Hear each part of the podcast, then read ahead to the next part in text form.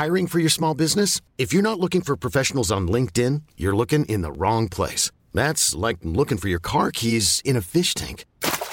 LinkedIn helps you hire professionals you can't find anywhere else, even those who aren't actively searching for a new job but might be open to the perfect role. In a given month, over 70% of LinkedIn users don't even visit other leading job sites. So start looking in the right place. With LinkedIn, you can hire professionals like a professional. Post your free job on linkedin.com slash achieve today.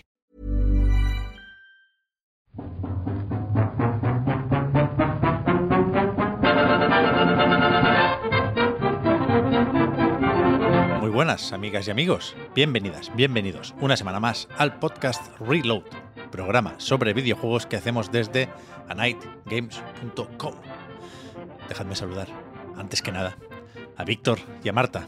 ¿Cómo estáis? Hola. Hola. Yo estoy muy bien porque hace un momento he desayunado con Víctor, que es algo como que pasa poco, ¿eh?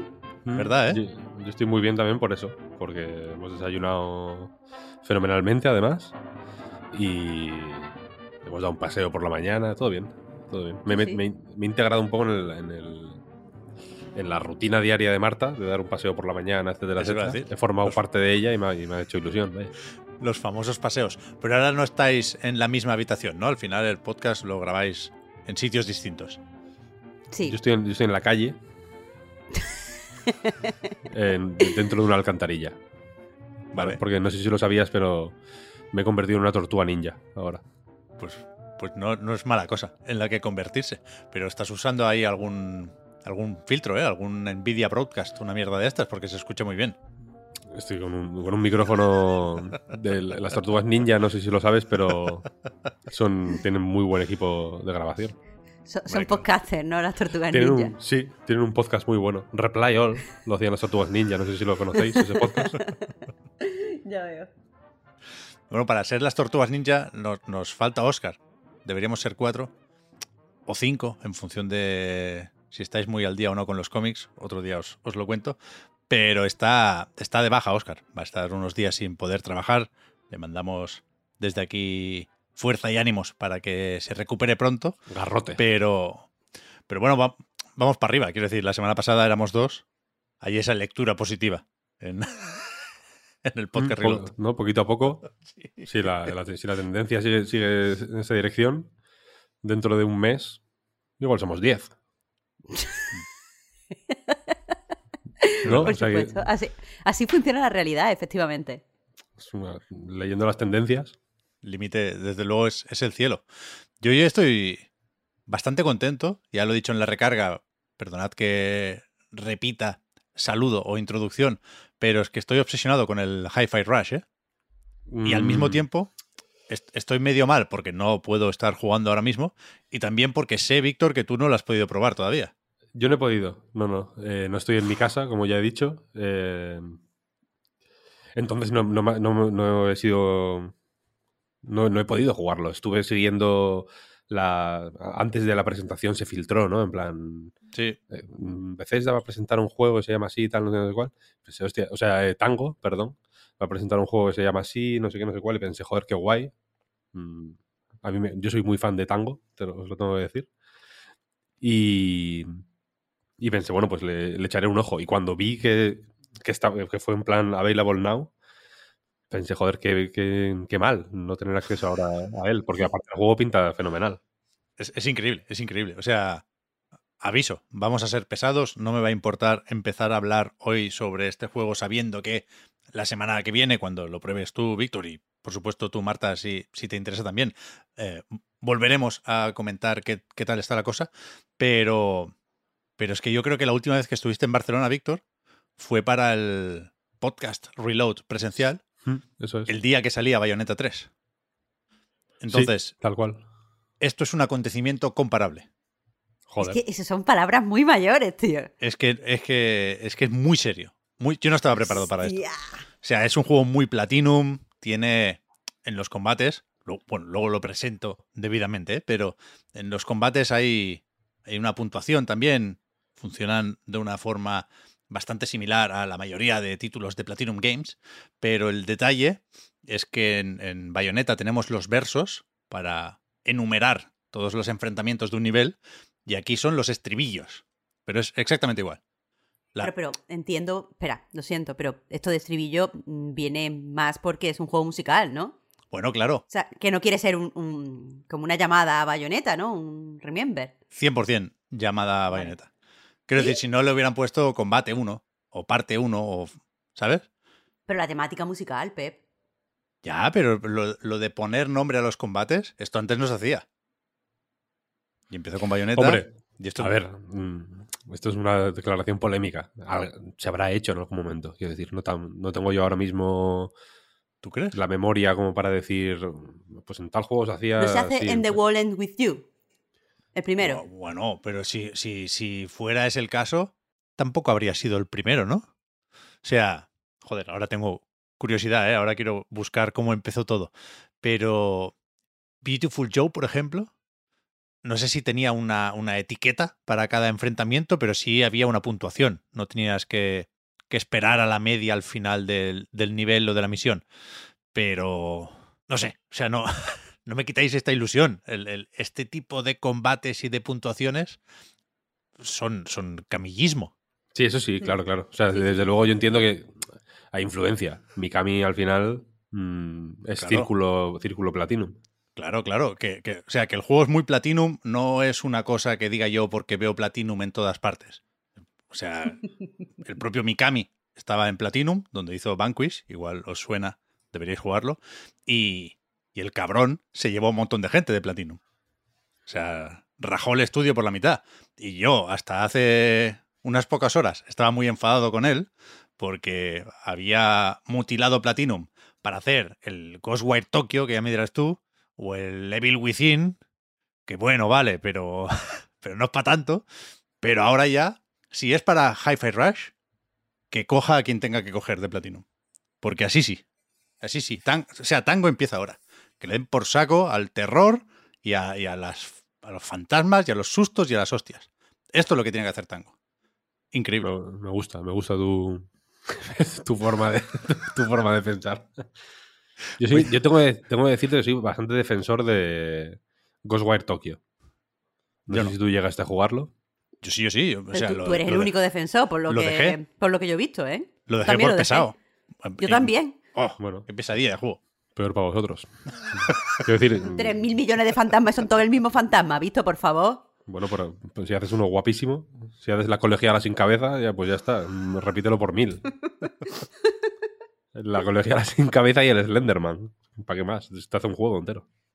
Es que me va, me va a costar mucho hablar de algo que no sea Hyper Rush, ¿eh? que hablamos mucho de Mikami, que sigue siendo la cara visible de Tango, pero el, el director es John Johannes, que era ya el director de Devil Within 2.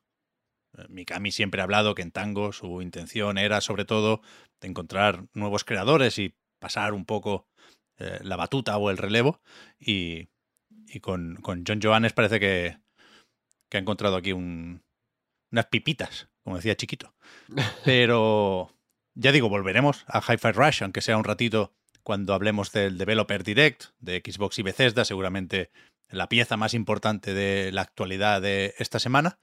Pero hubo antes otro eventito más pequeño, más modesto, pero que también nos dejó un, juego interesante al que le seguiremos la pista y también eh, lo, lo pudimos probar ya al terminar el evento. En este caso no era el juego entero, pero sí una demo de este Steam World Build que tú estás bastante a tope, ¿no, Marta?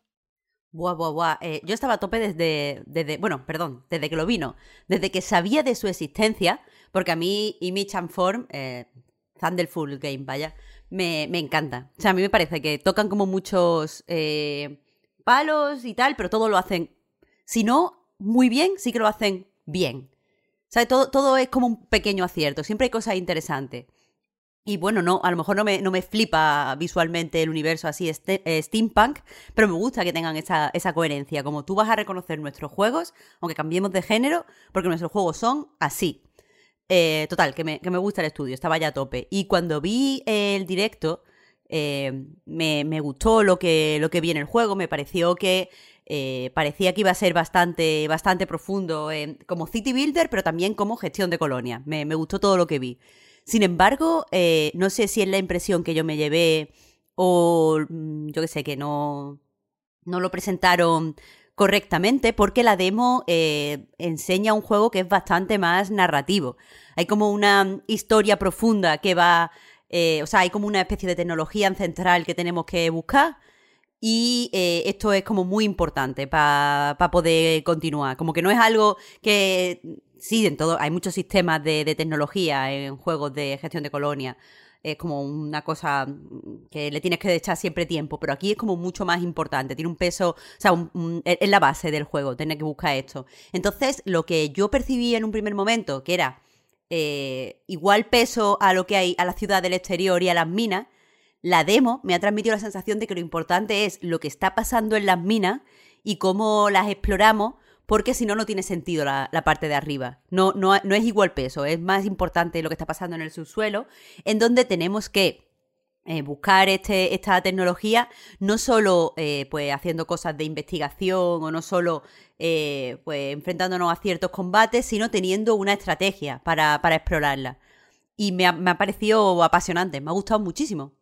Joder, yo tengo ganas, no he probado la demo, pero sí me gustó la, la presentación por formato, que es algo que nos gusta mencionar y comentar aquí también, y por, por el juego que enseñaron, que pensábamos en cierto momento que iba a ser más de uno, porque tenían como mínimo pendiente el Steamwall Headhunter, que se anunció con, con su tráiler hace ya un año y pico, y, y, no hemos vuelto a saber nada más. Pero sí se, se confirmó que aparte de este Steamwall Build, hay otros tres juegos en desarrollo. Entiendo que aquí se cuenta también el Headhunter y en un informe financiero de Thunderful se detallan los otros dos. ¿eh? Ahora no recuerdo exactamente si era así, pero juraría o me suena que había uno de puzzles para móviles y un, un juego de estrategia por turnos, tipo XCOM, me imagino, porque hablan de shooter en, en ese documento. Ya los veremos. De momento, para algún momento de 2023 tendremos este Steam World Build que efectivamente sale para PC y para todas las consolas, decían en la presentación, con lo cual suponemos que PlayStation y Xbox intergeneracional y también Switch.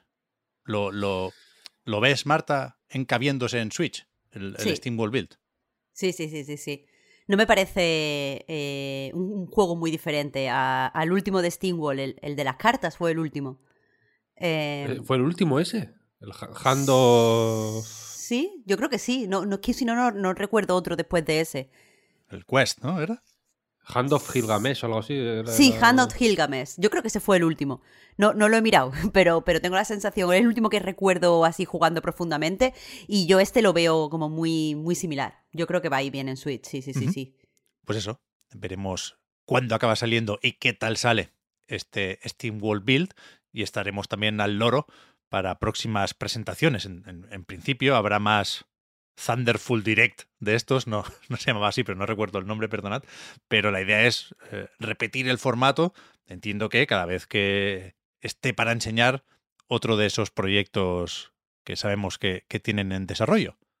Lo mismo va a pasar con el Developer Direct, Developer barra baja o guion bajo Direct perdóname Phil, que, que es el, nuevo formato o la nueva presentación de Xbox y Bethesda que pudimos ver ayer por la noche. Sabíamos que estaría centrado en Redfall, Forza Motorsport, Minecraft Legends y The Elder Scrolls Online. Sabíamos que, no iba a estar Starfield, que tendrá un evento para él solito seguramente eh, más adelante, pero no teníamos claro y, lo digo así porque es verdad que eh, empezaron a sonar rumores un, poco antes de la presentación, que, hubiera espacio para más. Y, resulta que no solo eso, sino que, en mi opinión, se, se comió al, al, resto de la presentación. Por. Hablamos, por supuesto, otra vez de High Rush, ¿eh? Por fin hemos, hemos llegado aquí. que, que, que el, el tráiler fue increíble, tuvo la parte esta de sorpresa de, hostia, no contábamos con, con ver a Mikami aquí hoy y, por supuesto, el rollo este de ya disponible, no una demo, sino el juego entero en Game Pass, en Xbox, en PC, desde desde ayer por la noche, unas horas después de, acabar el evento, que esto es algo que, también se puede comentar, ¿eh? El, secreto yo creo que era total, porque no hay el típico análisis de IGN. En plan, ellos lo sabían y llevaban una semana jugando calladitos. Yo creo que nadie había podido probar esto hasta ayer. De hecho, la, única parte negativa de, este anuncio, en mi opinión, es que no tenemos de momento edición física. Yo quiero esto en mi estantería, quiero mm, tirarle dinero a, Tango, eh, pero, pero ya veremos qué pasa. En cualquier caso, que me vuelvo a, acercar demasiado a Hi-Fi Rush. ¿Qué, ¿Qué, os pareció el Developer Direct? ¿Lo visteis ayer por la noche? Buena hora, además. O sea, todo, todo de cara. Todo sí, todo se, hizo venir bien. Yo, yo, lo vi por encima y, y bien, bien. Creo que es un formato que, que no sé si me estoy repitiendo un poco, si me estoy repitiendo, decídmelo, pero creo que a Xbox le va bien tener un formato de este estilo. Y si acaso deberían hacerlo más a menudo. Tanto mm. por contenidos, como por cómo presentan esos contenidos, como por este tipo de lanzamientos mm, sorpresa, quiero decir. Porque Hi-Fi Rush, pues mm, ya digo, yo no he podido jugarlo, pero si es la hostia, chapó, pero hay muchos juegos en Game Pass y yo tengo la sensación de que se forma, o sea, se les hace, se hace pelota al hype, hmm. ¿sabes? Se hace bola. Y luego es difícil desatascar esa bola. Como que la... ¿Puedes explicar eso mejor? ¿Que se hace bola el hype en qué sentido? Pues que el, el hype, históricamente, en videojuegos, ha funcionado para, eh, para, para suplir la, falta de, ritmo eh, a la hora de presentar contenidos, quiero decir. Electronic Arts, Activision, Ubisoft, la propia Xbox, etcétera, tienen una capacidad limitada para publicar contenidos. Ahora mismo, Game Pass, funcionando como entidad mm, con, peso propio y con. No voy a decir ajena a Xbox, evidentemente, pero desde. o bueno, Xbox funcionando como eh, la casa del Game Pass tiene un ritmo de publicación muchísimo más alto de lo que ha habido jamás en el mundo del videojuego. Me refiero a una editora eh, sacando juegos mm, en, un canal específico respaldado por ellos mismos, me refiero. ¿no? Evidentemente, no todos los juegos de Game Pass los publica Xbox, Game Studios, pero sí que los, bueno, les dan una. los validan de alguna manera, quiero decir. No entra. A Game Pass no entra todo. Game Pass es un catálogo, pues como el de Netflix, o como el de Prime Video, o como el de HBO, etcétera, etcétera, que se da más o menos por supuesto que las cosas que entran en Netflix son porque Netflix ha querido que entren a ellas. Quiero decir, vienen. O. Sí, en el caso de Netflix igual es muy loco porque pues el 99% de lo que hay es una mierda, ¿no? Pero imagínate net, eh, filming, ¿no? Tú cuando te metes en filming das más o menos por supuesto que las cosas que hay en filming tienen un valor, no tiene exactamente, no tienen que ser todo las películas del año o lo que sea. Seguro, hay películas malas en filming también, Dios me, me libre de decir lo contrario, pero se les da por, se les da por supuesto un valor, se les da, por supuesto no por hecho, que tiene algún tipo de valor. El catálogo de, de filming tiene una dirección, quiero decir. Y el catálogo de Game Pass yo creo que tiene más que ver, evidentemente no son todos juegos de autor, pero creo, que tiene más que ver con ese enfoque de, vale, mm, tenemos un catálogo limitado, pero mm, viene respaldado por nosotros, ¿no? Los, los juegos con los que tenemos tratos, sobre todo porque son tratos económicos muy fuertes en la mayoría de casos, incluso en juegos más o menos pequeñitos, eh, pues tienen un, un valor, mm, digamos, ¿no? Que a veces choca con el valor que se le da cuando se forma hype alrededor de ellos, ¿sabes? Redfall, por ejemplo, mm, se le va a hacer bola al hype. Mm, es, un caso claro de juego que se le va a hacer bola al hype.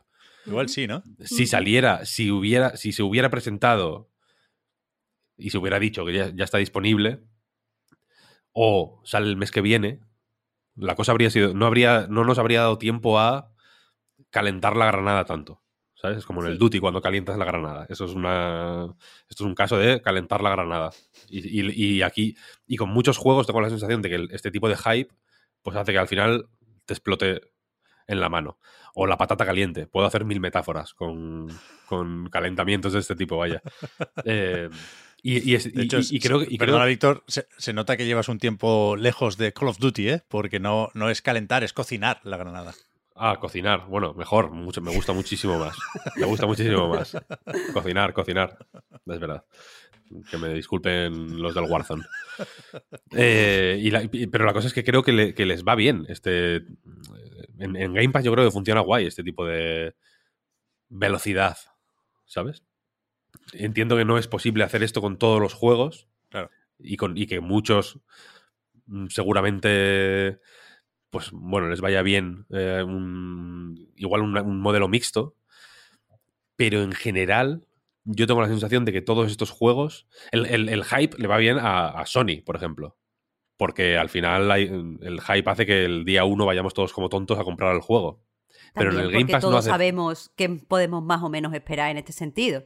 Quiero decir, lo del single player, cinematográfico, no sé qué, hay pocas variaciones. Entonces bueno, no pero- podemos inventarnos el juego en nuestra cabeza hasta cierto punto, ¿sabes? Pero en Game Pass yo creo que el, que el- el ciclo del hype y la- el- los efectos del hype son distintos. Sí, sí, sí, sí. Quiero totalmente, decir. Entonces, Totalmente. el, te- yo creo que poco a poco van a poder llegar a esto más eh, con más frecuencia, quiero decir. Porque de Tango, por ejemplo, hasta ahora no han tenido eh, ese control, quiero decir. Mm, Sin ir más lejos, Ghostwire Tokyo salió solo en Play, de hecho, ¿no? Claro. Al principio. Claro, Sí, por- sí. Suponiendo que es de un año la exclusividad temporal, tiene que salir en un par o tres de meses, claro. Sí. Saldrá después de Hi-Fi Rush, que ya me Por eso. tú. Esa, es la cuestión, que, a, a- pues a medida que evidentemente en, el en los videojuegos mainstream así, pues son como super tortugas gigantes ¿no? que se mueven muy lentos. Entonces, evidentemente, mm, el tiempo de reacción es, se dilata necesariamente. Pero a medida que puedan ir haciendo este tipo de cosas más a menudo, yo creo que, uno, los desarrollos van a ser más agradecidos, porque no van a tener... eh, pues los eh, la- las eh, típicas etapas de crunch asqueroso solo para alimentar momentos de hype concretos, que cada vez hay menos, porque bueno, se hablaba mucho del E3, ¿no? El típico crunch pre-E3, para tener listo la, el material promocional para el E3. Mm, ah, El E3, lo siento, Pep, pero es, un, es un- la noche de los muertos vivientes un poco. Este año, que- en, en junio lo comprobaremos. Sí, a ver, a ver. Va a ser un poco thriller de Michael Jackson, yo, yo, yo creo, ¿no? Seguramente, seguramente. Pero la cuestión es que eh, yo creo que, va- que puede hacer que los desarrollos sean más agradables y que, que la, que la presión sea más baja y que por tanto nuestra manera de recibir los juegos sea más limpia, simplemente. ¿Sabes? Porque el, porque el hype ensucia al final. Sí, y sobre todo, bueno, eso, el hype se desinfla. Lo difícil del hype es mantenerlo. Sobre todo en estos tiempos inciertos de coronavirus y, y hostias, con, con retrasos constantes para casi todos los juegos. Y, y es verdad que, que- que es difícil mantener el interés en ese caso, ¿no? Cuando tú planeas una campaña de marketing que debería durar un año y por imprevistos varios te acaba durando dos y medio. Esta semana hemos tenido también retrasitos del Day Before este que déjalo ir, del Gollum, Ya. la versión de Xbox del Warhammer 40.000 Dark Tide pues no acaba de llegar nunca y es verdad que el, que el, que el impacto es muy distinto y, y es verdad que, que hay que hacer cálculos y que hay que probar cosas nuevas en ese sentido también. Tradicionalmente el impacto cercano al lanzamiento de un juego se conseguía con los análisis y como siempre pues barriendo para casa a mí me da un poco de pena que no pueda haber análisis de, de un juego así antes de que se publique, pero, pero al final Xbox y Bethesda en este caso tienen que, que buscar cuáles son sus intereses y, y yo creo que el impacto de Hi-Fi Rush ha sido brutal por la sorpresa y por la calidad del juego, porque a falta de análisis, ayer por la noche estaba todo Cristo tuiteando que esto es la hostia. Mm, Que- y bueno, y que y llegado el momento, también yo creo que se podrá mm, combinar, ¿eh? quiero decir. Igual para Sí, este no se ha podido claro. llegar a, la- a las reviews, pero Claro. mantener secretos. mm, i- igual no pueden enviar eh, 500 códigos de review antes de tiempo, pero una IGN, un Eurogamer, un, Polygon, etcétera. Esta gente, esta gente guarda secretos sin ningún tipo de problema, vaya, y como tiene que Muchas ser. otras veces se ha hecho, ¿eh? Con Apex Legends, por ejemplo, que si no eran análisis, si Mira, eran fíjate. eh, hands-on impressions. Con Bloodborne. ¿Tú, no- tú- tú te acuerdas cuando fuimos a ver Bloodborne a puerta cerrada? ¿Tú, o- tú no estabas? Uf, Yo lo vi en una Gamescom, pero ya, pero ya se había presentado oficialmente entonces. Yo lo vi antes de que se presentara, eh, en ¿Qué un dices, E3. hombre? Sí, hombre. No recuerdo Sí, yo sí. eso. Sí, sí. Pero, pero vaya, sí, sí. Pero que, que esto se puede usar como trampa en cierto momento, ¿no? Cuando se quiere colar un juego que ha salido regular, pero bueno, te lo dan medio gratis o sin coste adicional y lo puedes jugar ya y tal. Y, y se usará, sin duda, en algún momento esto, ¿eh? Y ya hemos hablado muchas veces de hasta qué punto condiciona las opiniones Game Pass. No voy por ahí. Pero el caso es que eh, el, lanzamiento y el anuncio de Hi-Fi Rush fue un acierto de manual porque, porque, porque todo estaba bien preparado, porque no se jodió del todo la sorpresa, porque el juego es muy bueno y porque se supo presentar con mucho acierto, creo yo. Ahora veremos si, si yo qué sé, si, si lo peta en Game Pass, porque no deja de ser un juego más o menos de nicho y más o menos complicadete. No, no hemos llegado a, explicar todavía cómo funciona la cosa, pero, pero desde luego yo creo que, que el plan les ha salido perfecto. Perfecto. También, eh, y ahora vuelvo al tema, también te digo que el Game Pass es ideal para la gente que quiere probar un juego y está fuera de un nicho. ¿Sabes lo que te digo? Totalmente, Que, totalmente. que los juegos de nicho son precisamente los que más se pueden eh, beneficiar de entrar en un servicio de suscripción. Porque Sí, sí. imponen mucho, pero si puedes darle un momento y quitarlo. Yo, por ejemplo, si tuviera que pagar extra, o sea, comprarlo, probablemente no lo probaría. Pero está en el Game Pass. Si todo el mundo dice que está bien, lo voy a probar. Y si al final no, no so- soy una malísima jugadora y no puedo jugar, pues lo quitaré. Pero el, Claro, claro. el nicho crece aquí.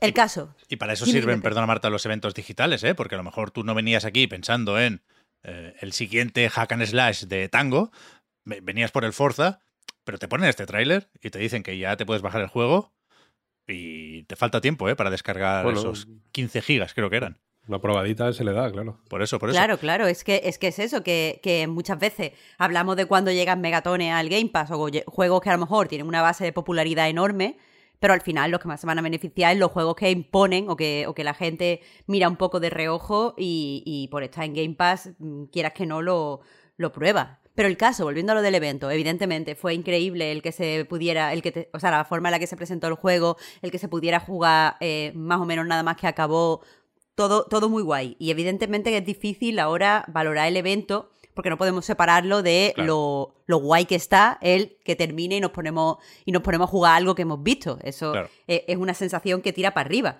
Pero intento hacer ese ejercicio y sí que os digo que, que me gustó en el evento cómo se dedicó el tiempo que se tenía que dedicar a cada juego. Porque muchas veces, eh, y esto, esto creo que lo hemos hablado, pero me da la sensación de que eh, cuando la gente que hace los eventos no es consciente que la gente que ve los eventos no es el público mayoritario. Claro. Y muchas veces le dan más tiempo a juegos que va a jugar más gente. Pero que mucha gente vaya a jugar ese juego no significa que la gente en el evento vaya a estar a tope con ese juego. Y creo que aquí los tiempos estaban como muy, muy correctos. Me gustó mucho el formato y, y creo que es algo que hay que destacar, que no nos podemos quedar solo con la sorpresa porque no, no, no podemos tampoco pedírsela eh, en todos los eventos. Sí, yo, yo creo que es un, un complemento fabuloso a lo que imagino que será la conferencia o el showcase de cada año cerca del E3, ¿no? En algún momento de Mm. junio ya veremos si dentro o, o al lado de, del E3. Pero, pero sí, a mí me, me, me pareció muy acertado lo de no tener eh, presentadores, ni siquiera hubo voz en off, creo, ¿no? Solo hablaban los desarrolladores desde sus respectivos estudios. No dirigía a Y, nadie. y aunque es tal cual, como dices, Marta, es, es difícil pensar cómo habría sido el evento sin ese Hi-Fi Rush y sin ese Available Now. Eh, yo creo que las, las expectativas se supieron manejar al decir que no estaría Starfield. Yo sigo pensando, y lo dijimos ya al, anunciarse la presentación, ¿eh? que podrían haber puesto fecha a ese nuevo vistazo al juego de Bethesda y Todd Howard y compañía. Pero es verdad que, lo demás me, me ilusiona un, poco menos de lo que tal vez debería. Es decir, yo, yo venía aquí básicamente por el Forza, antes de saber eh, toda la verdad, ¿no? Y, y, me gustó, faltaría más, lo que se vio de Forza Motorsport. Nos dieron algunos datos más, en plan 500 coches, 20 localizaciones para los distintos circuitos. Creo que, que se habló también del cambio eh, dinámico de la meteorología durante las carreras y tal cual. 4K, 60 frames, ray tracing, la hostia. Pero seguimos sin fecha. Yo, yo, de nuevo, creo que lo mencioné aquí hace poco. Yo lo esperaba para más o menos ya. Porque me, me sorprendió que no estuviera listo para finales del año pasado, teniendo en cuenta que ha llovido mucho desde Forza Motorsport 7. No, no tenemos que ir al Horizon 5 en este caso. Y, y si no hay fecha, sabiendo que los anuncios de ayer llegaban hasta mayo, ¿no? El 2 de mayo sale Redfall, hay que entender que Forza sale más tarde. Y me, me sorprende, no, no, no, no tengo razones para preocuparme en exceso todavía, ¿eh? Y de hecho, esta tarde, estamos grabando el jueves por la mañana, hay un Forza Monthly donde quizá puedan explicar un poco más todo esto. Pero. Pero yo, yo venía básicamente por la fecha de, del Forza. Y, y a falta de eso, pues las fechas de Redfall y Minecraft Legends creo que tienen menos peso. Tienen menos peso, pero no sé si, si yo tengo esta impresión equivocada o qué, pero yo, o sea, sí, yo, yo creo que sí se vio el Forza, porque va a salir en estos tres meses, lo que nos tenéis una fecha específica, ¿no? Pero el marco es este. ¿Sí, tú crees? ¿O yo lo he entendido mal? No lo sé, yo no sé si se habló de ventanas para estos lanzamientos. Sí que en teoría, y por supuesto, se puede retrasar, ¿eh? no pasa nada. Eh, debería salir antes de junio porque uh -huh. los juegos que se enseñaron en la conferencia del pasado E3 tenían que salir en un plazo de 12 meses o de un año, ¿no? Eso incluye al Silksong. Te estamos mirando a ti. Pero, pero no, no sé, no, no lo tengo claro yo ahora mismo, no tengo ni idea. No me sorprendería, visto lo de ayer, que esto acabará en septiembre, por ejemplo. Uf. Poco tarde, ¿no? Qué bajona. No lo sé, no sé, ni idea, ¿eh? Claro. Ni idea. Bueno, yo me fío de tu olfato. Aquí, aquí, me estoy, aquí, me, aquí, estoy siendo un oyente más y me estoy fiando de tu olfato. No me, no me suena descabellado. Y eso es lo más, eso es lo peor, sinceramente. Yo lo veo más para junio, fíjate. ¿Sí? Este será en junio. Sí, junio. Julio. Junio, junio, julio. ¿Tú crees? En verano hay una gente en la playa y todo ya. Con la gente en la playa, tú te llevas el. En la nube, te vas llevas a jugar. la nube, te llevas la cloud, la cloud. Te llevas la cloud y luego por la noche, en tu casa tranquilamente, te haces tus carreras. Yo creo que sí, puede ser. Puede ser. Es un buen juego de tres. Microsoft, eh, ponle una vela a Phil porque si el, si el E3 vale para algo es por Microsoft. Ya. Va a ser por Microsoft, vaya. Y, y no me extrañaría, insisto, que, que, que quisieran repetir, no sé si repetir, pero bueno, estandarizar un poco el golpe de efecto como, como leitmotiv de sus eventos. Me parecería, insisto, a título personal y, y por egoísmo puro, ¿eh? quiero decir, porque me encanta, me encanta cuando pasan estas cosas. Es, es las, las, putas navidades, en realidad. Sea el juego que sea, ¿eh? me, da, me, da, lo mismo. Eh, pero tú imagínate un E3 que sale ahí. Dan Greenwald sigue. En, en pues ayer no lo vimos. Turn 10. Pero en principio sí. En el E3 del año pasado sí estuvo, por ejemplo. Pues sale Dan y dice: Bueno, el Forza, mira, mira qué guay. Mira, hasta el típico momento que sale un coche, además, de debajo del escenario, ¿no? Claro. Como que. Esto, mira, esto es increíble, tal, tal, tal. Bueno, pues si os metéis en el Game Pass está ya, que lo, le he dado a Publish hace cinco minutos, debe estar. de lujo, ¿no? Sí, o sea, puede ser. Eso, puede es ganar, eso es ganar un E3. Puede ser. Por lo demás, Minecraft Legends yo creo que no hace daño a nadie, ¿no? A, mm, a mí, me, a mí no, me, no, me, mola mucho, os lo, vale. os lo, confieso. No me, no me parece... Es un juego, como dices, vaya, absolutamente inofensivo, ¿eh? No, no creo que...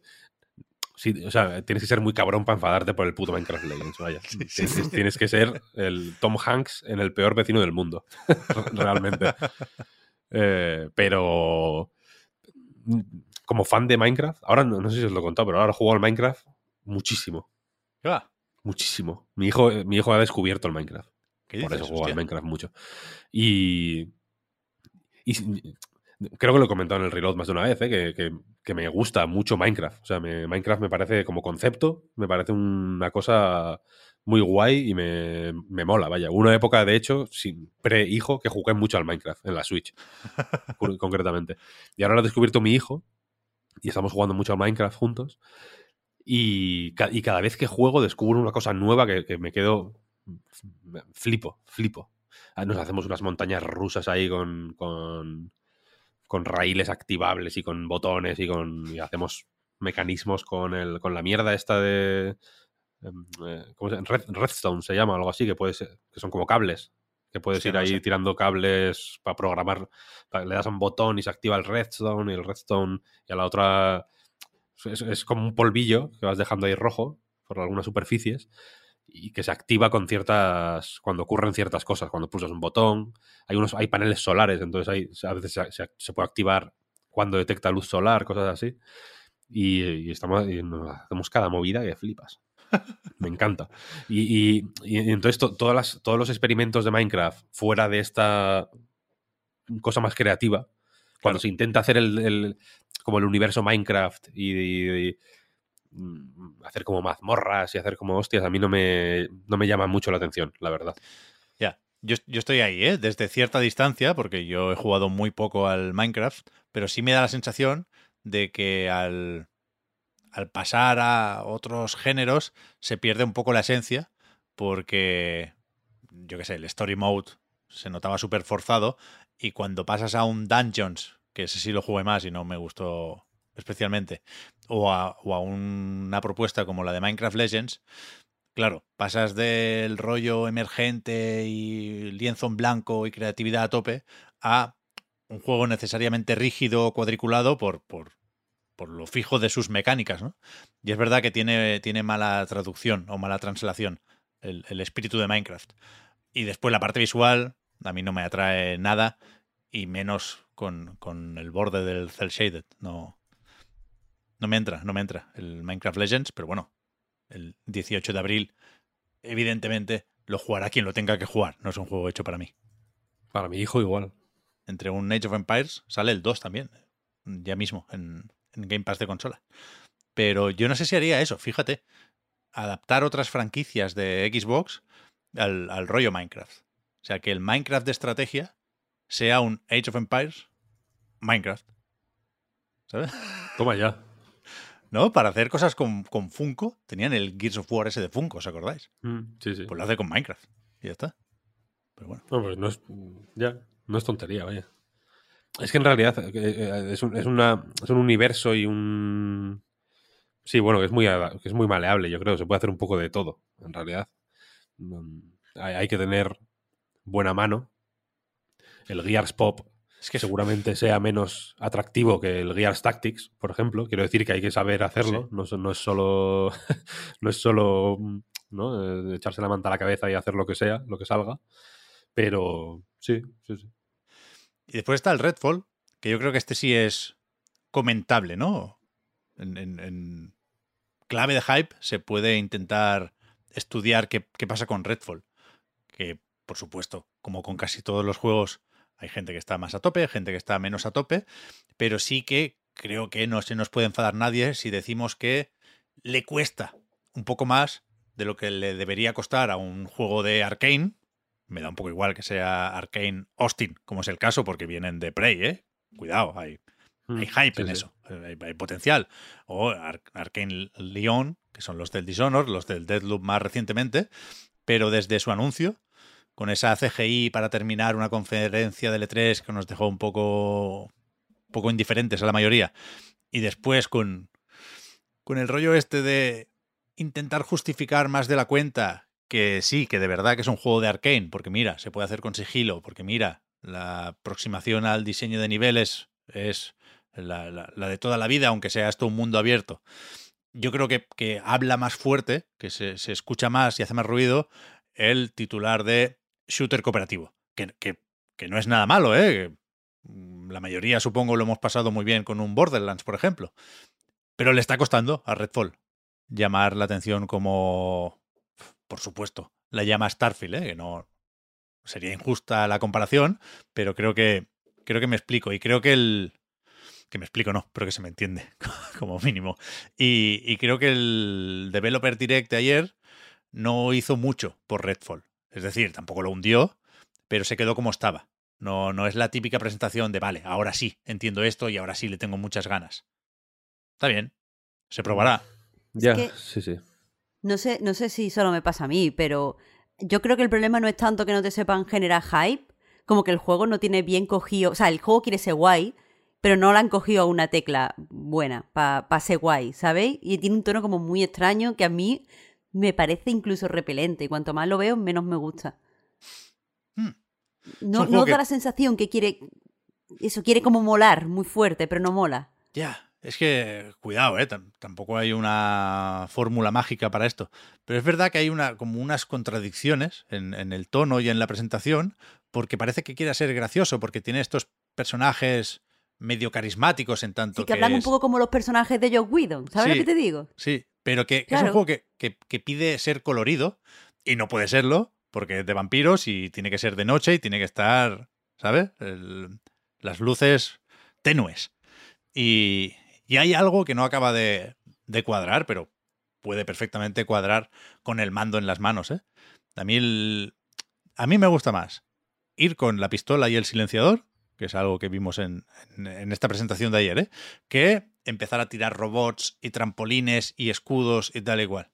Si, si, el, si el mapa es interesante, si los enfrentamientos se plantean con cierta gracia, a, a mí no, no me hace falta mucho más que eso.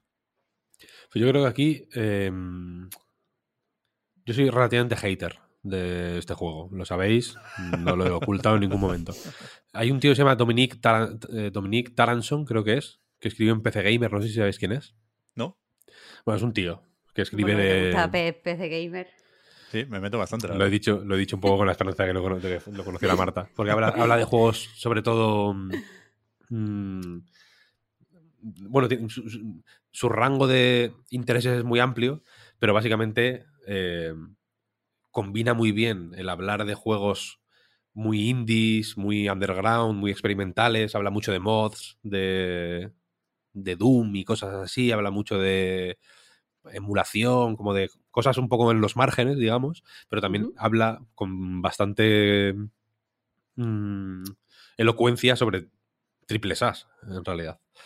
Y, y, y ya digo, yo siendo hater de Redfall, estaba ayer leyendo, el, mirando Twitter, vaya, y estaba este hombre hablando que, que, mm, que decía que Arkane tienen una especie de, de maldición que es que la peña busca en sus juegos algo que ellos no quieren hacer y que cada vez expresan con más fuerza que no quieren hacerlo. Hmm. En realidad. Por ejemplo, porque, claro, Arx Fatalis, en, ya en menor medida Dishonored, eran juegos que parecían ir en una dirección muy específica. O Prey, por ejemplo, también creo que tenía un poco de eso, aunque también un poco más matizado quizá. Pero claro, son, juegos que se supone que son como, ¿no? De, de- de sigilo, de hacer las cosas, de, de buscar la manera no violenta de enfrentarte a las situaciones, etcétera, etcétera, pero son juegos que también tienen una manera violenta. Quiero decir, para que haya una- un contraste entre la manera no violenta y la violenta, tienen que estar las dos, quiero Claro. decir, ¿no? Y, y él, él decía que Dishonored es un juego... Él decía, por ejemplo, que la última misión de Dishonored 2 es muchísimo mejor en el camino más caótico y violento que puedes tomar en el juego que en, la, que en, el, que en el otro. Bueno. Entonces- y claro, pensando en esto, es como, claro, Deathloop ya iba un poco más por otro lado. Más.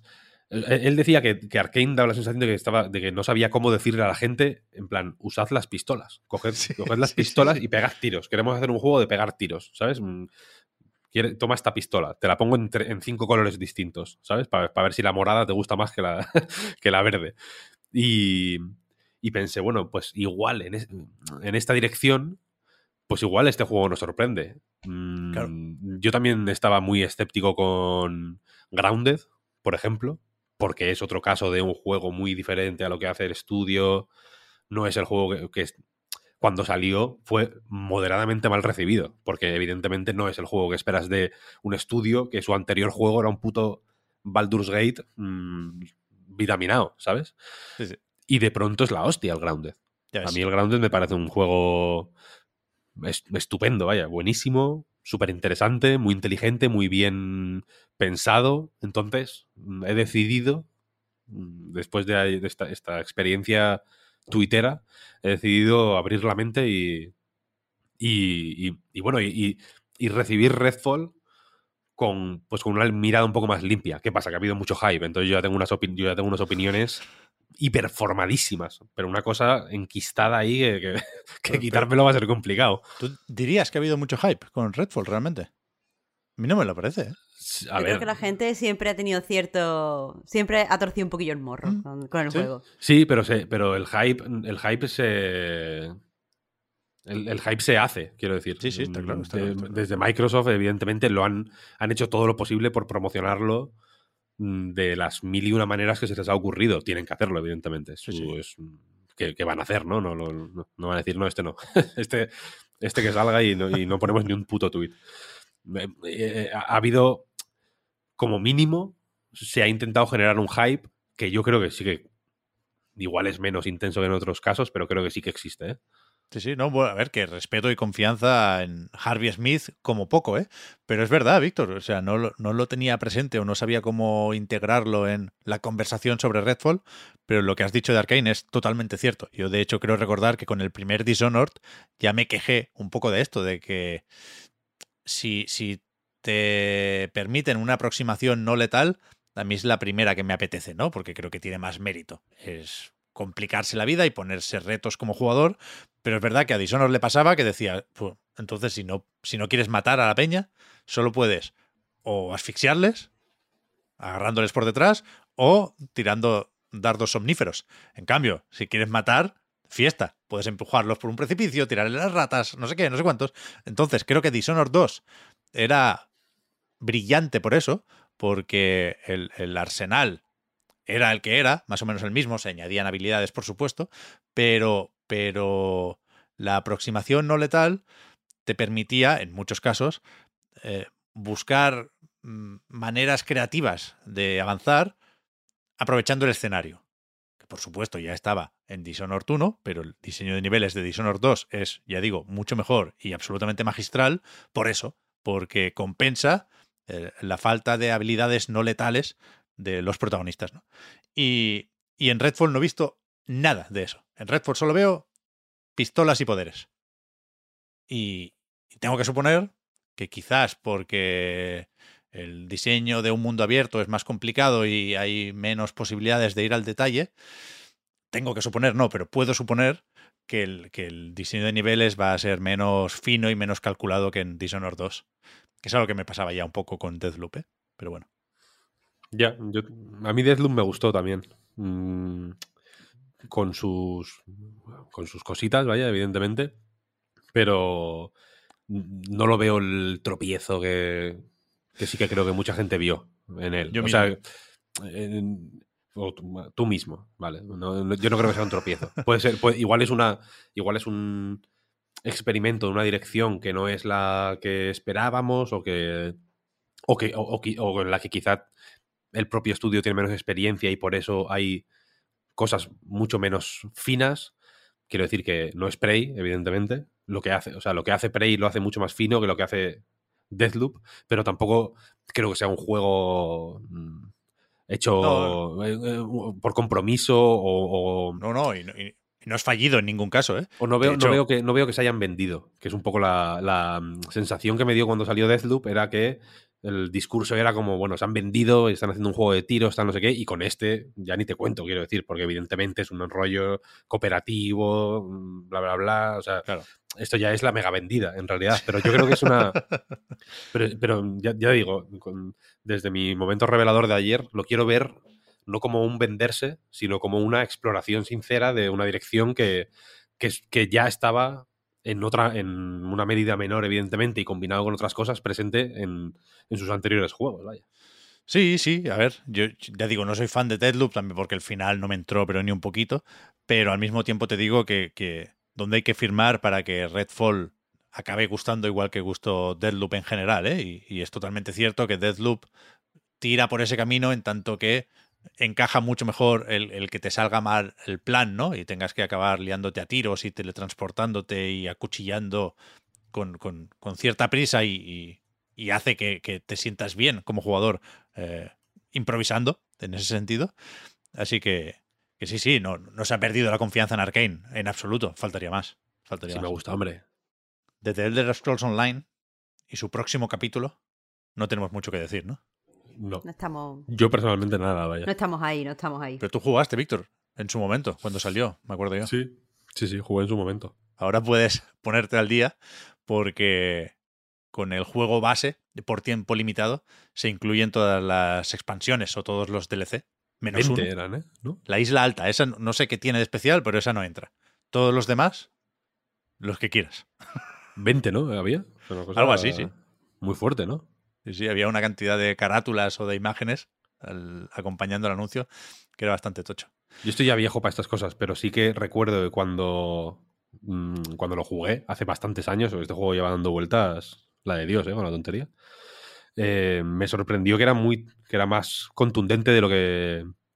de lo que yo suelo asociar por ignorancia pura y dura, ¿eh? No, no me escondo. Mm. Eh, a un MMO. O sea, porque es un. es un.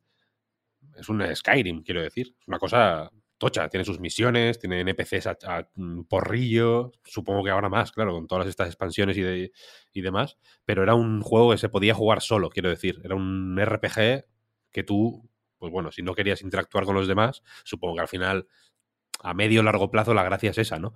Pero que si tú querías jugarlo como si fuera, he dicho Skyrim, vamos a decir el Oblivion igual. Uh -huh. Tenía ahí un punto old school en algunas cosas que igual era más Oblivion que, que Skyrim, pero que se podía hacer, ¿eh? sin ningún problema. Así que, claro, claro. guay.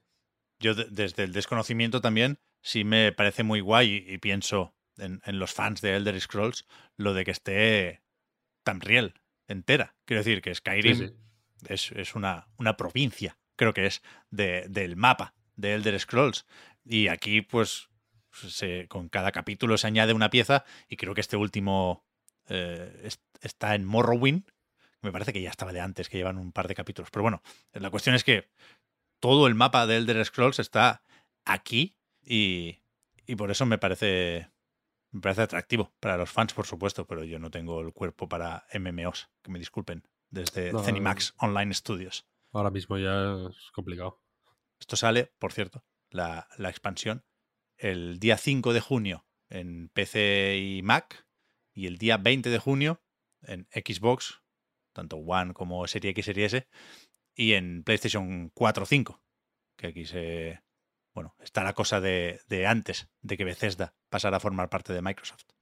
Y ya está, no sé si me dejáis cinco minutos más del Hi-Fi Rush para redimirme un poco, porque he dejado como cagaditas a lo largo del camino que hemos dibujado con este podcast, pero no he llegado a explicar de qué va el juego o cómo se juega, que, que creo que no, no hace falta para convencer a nadie, quiero decir. Visualmente es tan guay tan potente con este rollo cel shaded que no es, no es muy anime. Quiero decir, siendo de tango, podría uno pensar que, que, que sería una estética mucho más otaku, pero es una... Que me perdonen los entendidos, ¿eh? Pero es una mezcla un poco entre anime y cómic americano. Es que no parece... Yo, yo veo cosas de aquí y de allá, Claro, es que no parece como cómic americano pero independiente, no cómic de superhéroes, sino cómic así independiente. Pero un poco anime también. Car sí, yo le veo menos el anime y más el cartoon. No lo sé. La cuestión es que visualmente. ¿El cartoon o el cartón? el cartón no se le ve en ningún momento. Porque gráficamente y visualmente es alucinante. Y fíjate que, que, que los personajes y sobre todo los escenarios no tienen una carga poligonal que tire para atrás. De hecho, hay bastantes aristas y hay eh, trazos gordos en el juego, ¿eh? No, no, no le importa que, que, se noten los polígonos, pero las animaciones son tan, tan, tan impresionantes que es que es el, tópico este de la serie de animación, sobre todo ahora, que, que todas las series de animación eh, intentan esconder el 3D o disimularlo cada vez con más acierto. Esto es impresionante, de verdad, cómo cómo se mueven, cómo hablan, las caras, las animaciones faciales son brutales también, súper expresivas, está todo cuidadísimo. Y, de hecho yo, viendo el tráiler, llegué a pensar que tendría que ser un juego más o menos corto, ¿no? Si, si el nivel de detalle está tan alto y lo han conseguido mantener escondido. Pero parece que no, ¿eh? Parece que si echas las cuentas, porque es lo típico que te tienes que enfrentar a una megacorporación que te persigue porque te considera una anomalía, el protagonista se presenta voluntario a un experimento para que le hagan algún tipo de mierda cibernética, en este caso, bueno, le, implementan un brazo robot para recoger la basura, pero también, por accidente, le meten un, un reproductor, rollo MP3, como un iPod, en, en el pecho, en el corazón. Entonces, por eso siente con el latido el, ritmo de, todo, del escenario, de, uno mismo y de los enemigos. ¿no? Y, digo que tiene que ser más o menos largo porque tú ves eh, muy pronto cuáles van a ser todos los jefes finales. Con lo cual, te puedes hacer una idea de de que bueno, eso, será más o menos largo. Yo le puedo calcular 12 horas y mínimo tres vueltas en distintos niveles de dificultad. ya ves. La cuestión e-, es que en eso es muy Platinum, ya, ya lo verás, Víctor, porque es increíble. Cuando vuelves a la base, me sorprende que no haya selección de capítulo. Supongo que será cuando eh, termines la, primera partida, pero, pero van, a ser más de una. Y, y, la cuestión es que no te creas tú que yo lo tengo fácil con Hi-Fi Rush, porque hay muchísimas cosas que me atraen un montón, pero también la parte del ritmo es mi kriptonita. Yo soy como una puta piedra, yo no tengo ritmo, no tengo sangre, no sé moverme con gracia y, y, en este juego no es imprescindible, pero sí es la gracia, precisamente, eh, atacar y moverse al, al, ritmo del compás. Hay una serie de pistas visuales y, por supuesto, la música eh, tiene un tempo muy claro para que puedas hacer esto y de una forma similar a lo visto en Crypt of the Necrodancer o en Cadence of Hyrule, pues tienes que intentar sincronizar las pulsaciones de los ataques, de los combos, de las esquivas, con el ritmo de, la música, ¿no? Y, y ya digo, no es imprescindible.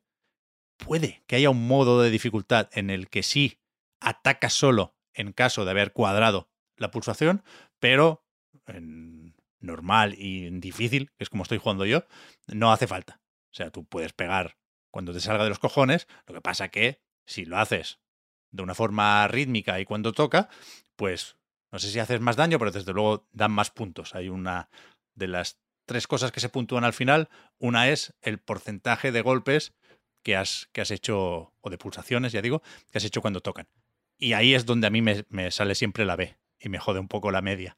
Pero, Pero aún así. ¿no? Esto, que estás, esto que estás contando es increíble. Pero que no, que, no te lo puedes imaginar, Víctor. O sea, sin, sin ser yo capaz de exprimir como debiera esta mecánica, tampoco soy absolutamente inútil, ¿eh? Quiero decir, lo voy intentando y lo voy haciendo cada vez un poquitín mejor y, no tengo problemas para avanzar en el juego y disfrutar de, la música y de, y de estas mecánicas rítmicas. Pero aún sin eso, estoy a tope. Imagínate si, si pudiera tomarme más en serio lo de, lo de sincronizar las pulsaciones, porque es verdad que, joder, hace que el juego sea moderadamente complejo, ¿eh? porque no hay una lista de combos interminable. Si tienes lo típico del ataque débil, el ataque fuerte, puedes elevar a los enemigos para hacer el combo aéreo, tienes un gancho para perseguirles si hace falta, y también puedes, he visto poco de esto, eh, hacer ataques coordinados con colegas. De momento he encontrado a una muchacha que parece el mejor personaje que veremos en 2023, pero por el tráiler sabemos que, hay más gente ¿eh? en, tu equipo.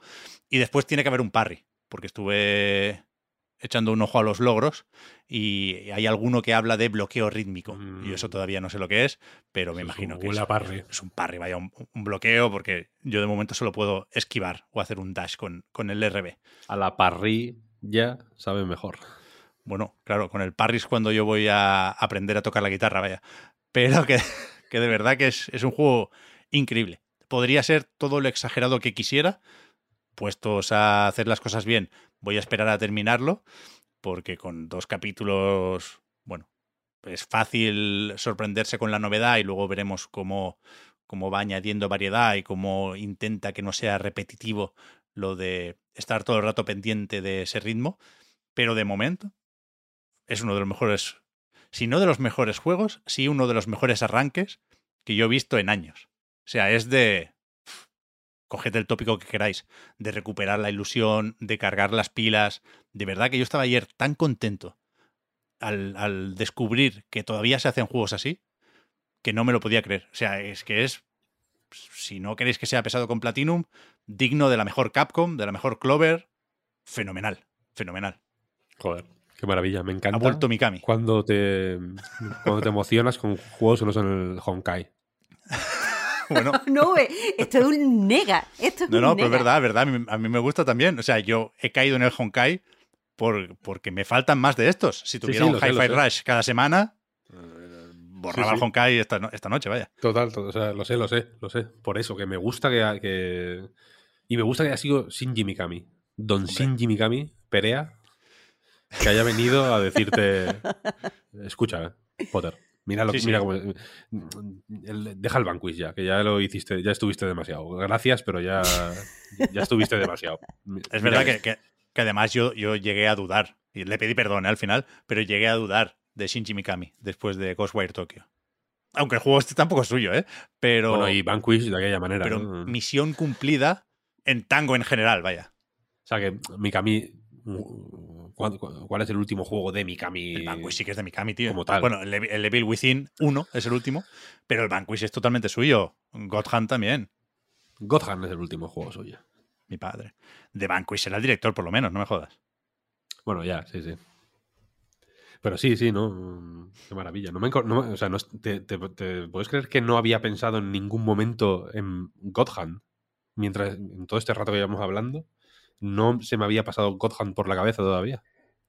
Bravísimo esto. Imprescindible. Madre mía. Es lo mejor, es lo mejor. Es que los videojuegos son esto, vaya. De aquí no me sacáis. me, da, me da igual todo lo demás. Pero, aún así, me interesa también saber, faltaría, a qué habéis estado jugando estos días.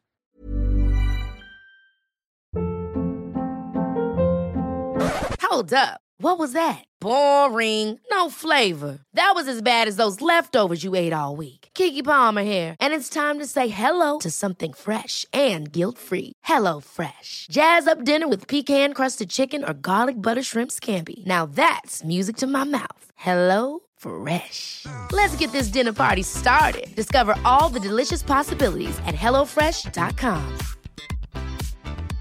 I'm Sandra, and I'm just the professional your small business was looking for. But you didn't hire me because you didn't use LinkedIn jobs. LinkedIn has professionals you can't find anywhere else, including those who aren't actively looking for a new job but might be open to the perfect role, like me. In a given month, over 70% of LinkedIn users don't visit other leading job sites. So if you're not looking on LinkedIn, you'll miss out on great candidates like Sandra. Start hiring professionals like a professional. Post your free job on linkedin.com/achieve today.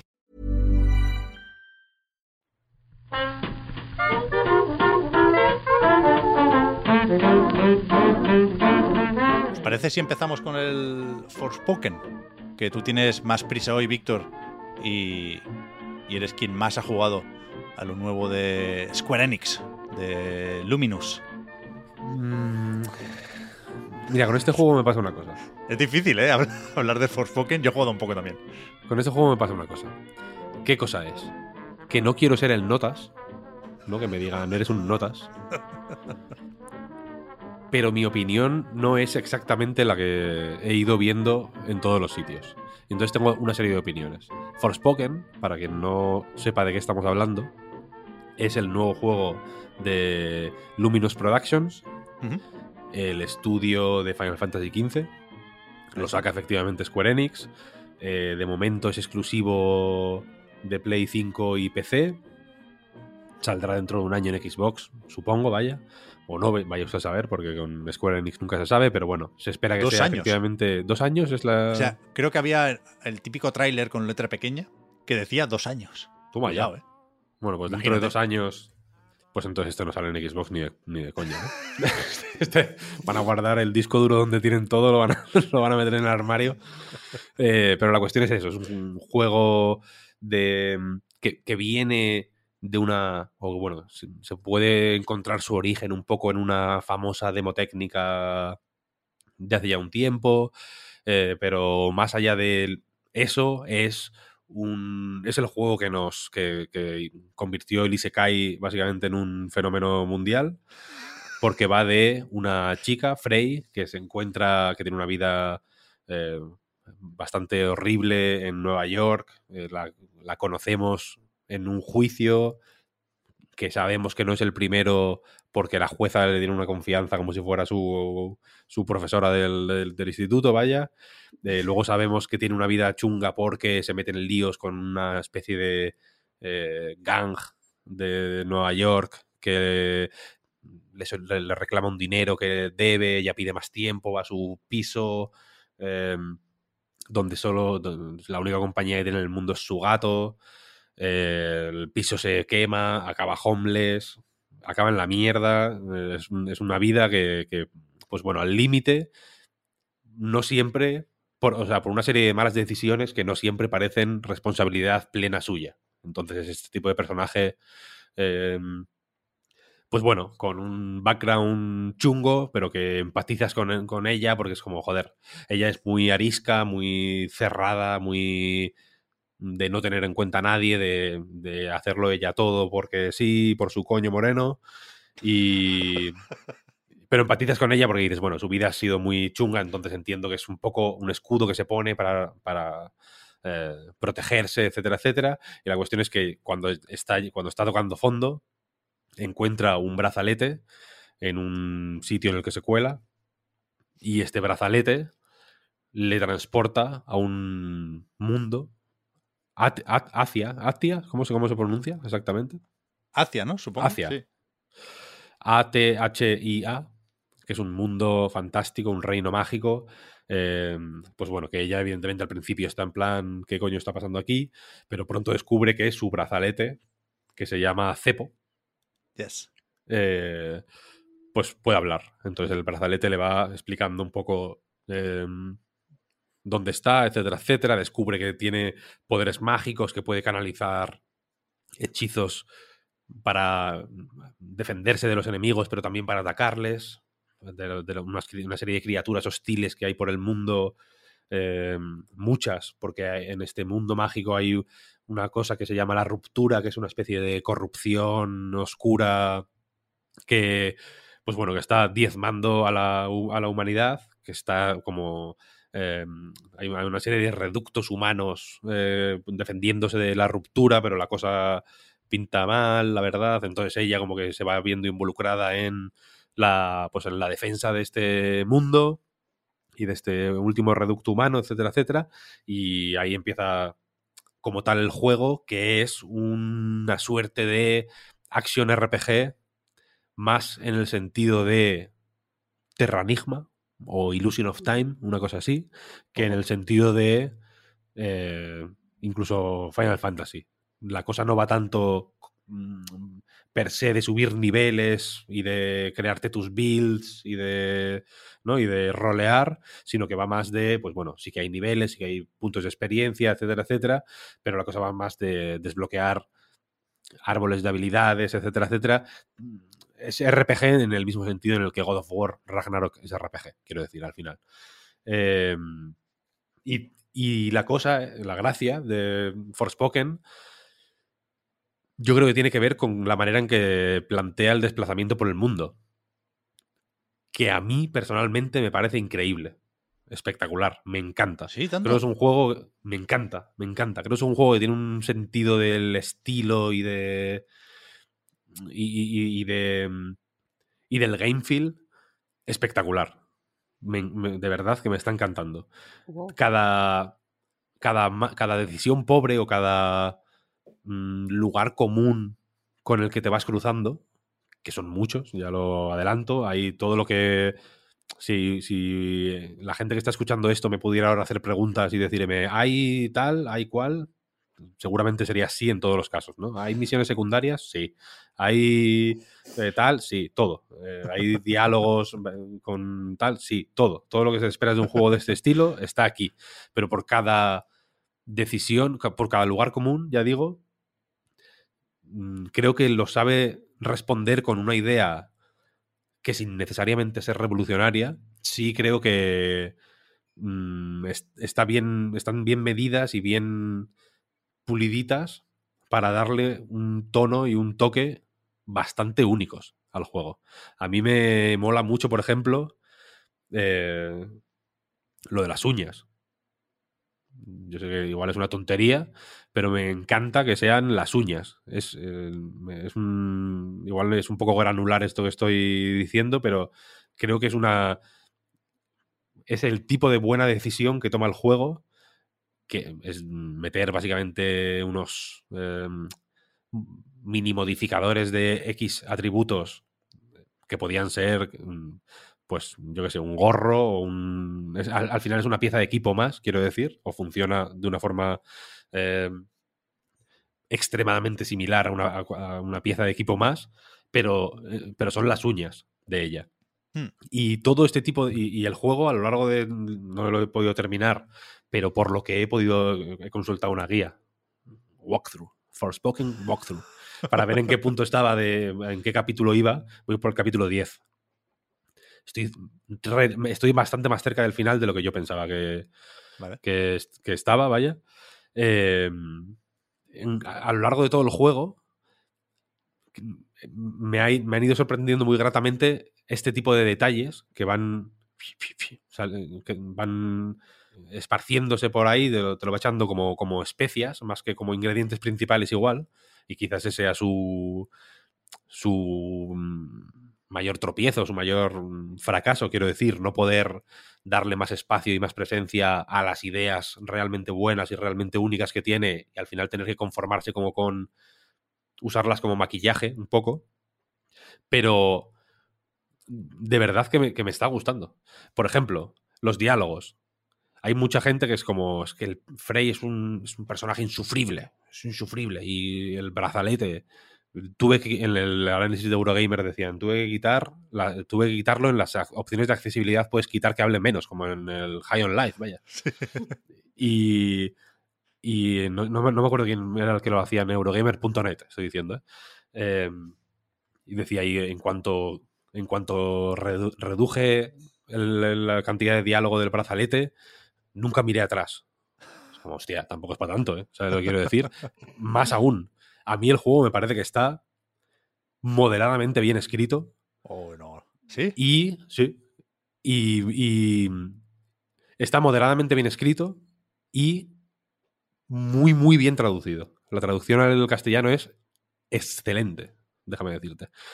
Y, pero el, por lo que he ido viendo, vaya, quiero decir, eh, tengo la sensación de que es un juego pensado para ir de menos a más. Eso sin duda. Para tener una, para tener una progresión explícitamente diseñada para, para ir de menos a más, para que el personaje de Frey, pues bueno, sí, te produzca incomodidades o haya fricciones con ella al principio, pues porque es un poco gilipollas al principio, pero ya digo que empatizas con ella porque eh, creo que te lo plantean todo Luego, si te lo plantea de una forma más o menos torpe, o si lo de que tenga el background este como de bandas callejeras y tal y cual, si es más o menos torpe o más o menos cliché o, lo que sea, o más o menos insensible, eso ya yo creo que es otro debate.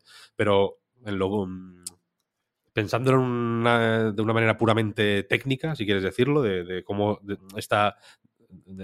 de técnica narrativa, quiero decir, creo que es un juego que está explícitamente diseñado para ir hacia arriba o, para moverse en esa dirección, por lo menos, ¿no? En, ir entendiendo tú, tú, como jugador y Frey como personaje, cuál es tu papel en ese mundo, em, aprender a confiar y desconfiar eh, y abrirte un poco más a la manera de ser de esta gente y a empatizar también con sus problemas, etcétera, etcétera. Y me... Y ya digo, lejos de parecerme mm, la historia es hipertípica, ¿eh?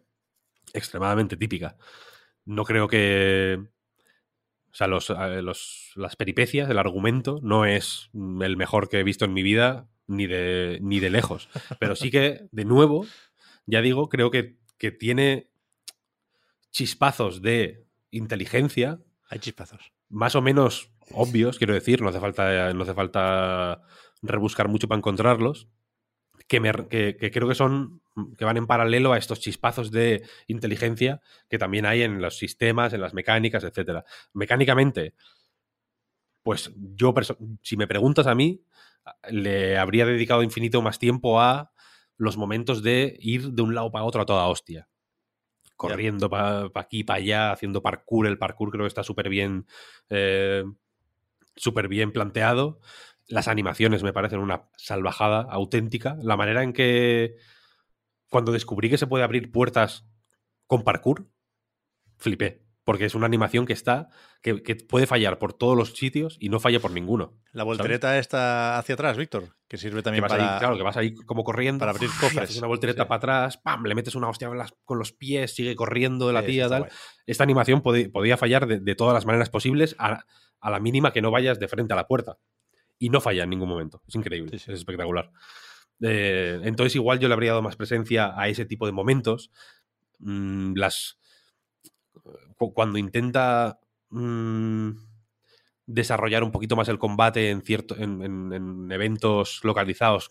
Pues creo que también es un poco. Lo hace de una forma un poco tonta a veces, ¿no? En plan, mata a todos los enemigos en. en tanto tiempo. Eh, Teniendo un sistema de puntuaciones, creo que podría desarrollarlo mucho más y, y darle muchísima más presencia Es verdad. porque mola, ¿no? Al final te recompensa.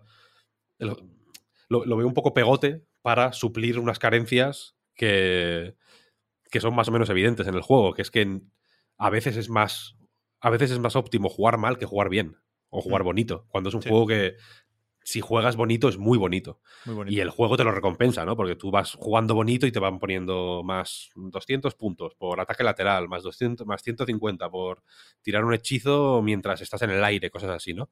Que luego tiene mil... mm, los, at- los ataques mismos eh, conectan muy bien a nivel de animaciones y a nivel mecánico también, ¿no? Porque tal ataque hace una cosa si dejas pulsar el botón, pero si pulsas, eh, pulsa- si haces pulsaciones pequeñas, hace otra cosa. Eso es. Mm, la, la- la manera en que se gestiona el movimiento mientras combates es muy inteligente, muy orgánica. Está un poco mal explicada, si me preguntas a mí. Sí. Pero. mm, pero lo veo guay. O sea, de- es que de verdad, y por eso digo que no quiero ser el notas, pero este es el- un tipo de juego que, para mi gusto, tenía que haber llegado a los medios un poquito antes. Porque luego. porque no ha dado suficiente tiempo, yo creo, para empaparnos, porque a mí me llegó el mismo día que a todo el mundo, creo, ¿eh? no, no, no me estoy quejando porque me, me llegara más tarde que a los demás, pero hice el amago de jugar con prisas. Al principio pensé, bueno, este coño es el primer mm, gran triple A del año, si no me equivoco, ¿no? O sea, es el, o el de este tipo de este tipo de juegos, creo que es el primero que ha salido este año voy a hacer el esfuerzo de mm, jugarlo rápido para sacar un texto, para poder hablar en el podcast de él, etcétera, etcétera. Y cuando, y cuando empecé a ver estos detalles, dije, relaja, relaja, Víctor, porque eh, aquí hay algo, aquí hay algo. Ya. En el, en el- y, y- de esto hay pruebas, ¿eh? En lo estuve hablando eh, de esto en, el- en nuestro Discord con la comunidad, con la magnífica sí, sí. comunidad de Night Games.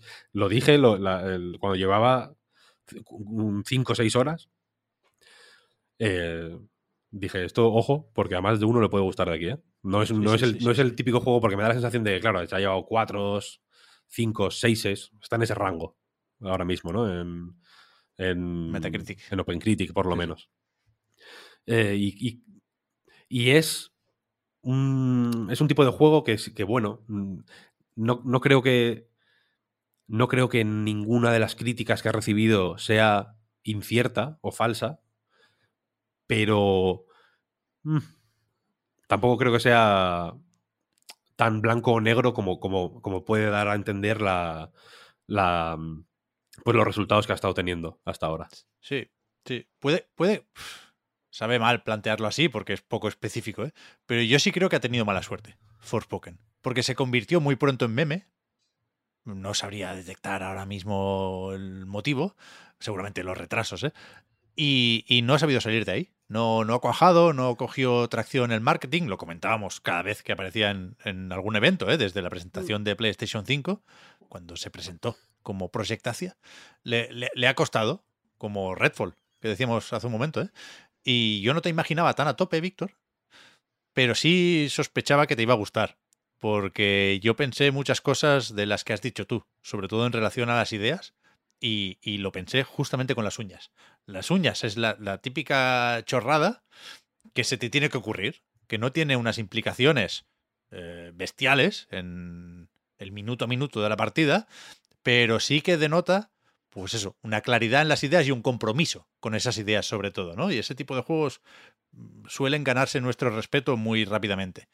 Y, y si acaso a Forspoken lo que le falla es la visión, un poco más general, sobre todo cuando hablamos de mundo abierto, ya tiene que tener eh, ese entorno una presencia o una fuerza o una importancia que yo creo que no tiene en Forspoken, que es verdad que está muy vacío, que la excusa del cataclismo pues se la hacen venir bien para poner cuatro ruinas y cuatro zombies y a tomar por culo porque lo que interesa es correr y saltar, ¿eh?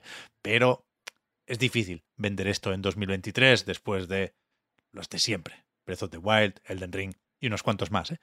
Pero, pero es verdad al mismo tiempo que yo no sé por qué coño Square Enix le tenía tanto miedo a los análisis. Creo que, que eso Hombre. ha jugado en su contra. A ver, yo, yo sé por qué le tenía miedo, vaya. Por lo que por lo que, por lo que ha ocurrido, quiero decir. ¿Sabes? Pero, Pero también, pero también creo que si lo- que este es el típico que si te lo. Que yo espero que, que esa sea la experiencia real o, efectiva de, la, de, la- de un X un porcentaje del público que lo compre. ¿eh? Que si Ya, te lo vas ya, jugando poquito a poco y vas yendo sin prisas y vas mm, reposando estas, este tipo de cositas, ese tipo de, de ideas buenas, de, de detalles finos, si vas apreciando ese compromiso, ¿no? Eh, creo, que, creo que, joder, que, que, que puede crecer de una forma no muy distinta como creció Final Fantasy XV en su momento, que recordemos que se llevó hostias. mm, sí, sí. que quiero decir, mm, Mike Tyson nos ha llevado más en la vida. Y- y- y ahora Final Fantasy XV en general tiene otra. Mm, Tiene otra imagen, quiero decir. No sé, sea, ¿eh? o sea, joder, que sí, hombre. Se- eh, a- tiene, evidentemente, eh, haters. Mucho y hater de, de y gente, y gente que no le gusta, no, no simplemente por ser unos haters, hay muchos haters sí, en el sí. mundo suelto, ¿eh? pero hay gente que simplemente, pues mira, mm, no, a, a mí, por, por ejemplo, no es un juego que me que me apasione o que, me, o que diga, hostia, me, me vuelva loco. Pero, el, pero tú has dado con la clave en, este caso, que es que igual que pasó con Final Fantasy XV, yo tengo la sensación de que el compromiso, efectivamente, que tiene este juego con sus propias ideas y con las con las buenas ideas que, que, que- que se le van ocurriendo, quiero decir, porque es cierto mm, que lo de las uñas efectivamente podía haber sido como ya hay un collar, en vez de, un- pues podían poner un collar y un puto anillo y ya está, ¿sabes? Y el- y- o- o un anillo en un lado y otro en el otro y ya está, ¿no? Y el, y el más, más 3% de no sé qué te lo da un anillo en vez de las uñas. Pero mm, cómo ejecuta la idea de las uñas, cómo la presenta, cómo, cómo, cómo, cómo va regresando a ella, etcétera, etcétera, efectivamente denota un compromiso con esa idea que creo que es de la misma especie que el compromiso que tenía Final Fantasy XV con algunas de sus, de sus ideas más Lokis y que al final son las que han hecho que Final Fantasy XV mucha gente lo recuerde bien. Quiero decir, porque el rollo del road trip mm, dices, ah, bueno, qué guay, tal, pero eso, quiero decir, pega en un Final Fantasy igual que en un Cristo dos pistolas, quiero decir. Sí, sí, Y sin sí. embargo, el compromiso que tiene con esa idea del, del, de los, del viajar con amigos, del empujar el coche, de Sí, sí, ir haciendo paradas en la carretera y tal, joder, pues a- ya digo, a mí Final Fantasy XV no me apasiona, pero respeto mucho es eso, ¿sabes? Es el- esa manera de, de decir, vale, esto es lo que quiero hacer, así es como lo quiero hacer y voy a llevarlo hasta el final. Si, si sale mejor o peor, ya lo iremos viendo, ¿no? Pero, pero me, me- me gusta. Y por eso, y, y perdón, ya termino, lo, lo que tiene más normie, digamos, o más, o lo que más huele a hecho por compromiso, porque así son los juegos, así tienen que ser los juegos ahora, o, esto es lo que se espera de este tipo de juego, pues bueno, evidentemente me chirría más y me da un poco más de pereza y pienso, joder, ojalá pues os lo hubierais, hubierais sido más eh, audaces con todo, en realidad. Pero bueno, no es el caso, es una pena, pero dentro de ese rango, ¿no? Creo que ya digo, a mí me, sor- me sorprendió la reacción.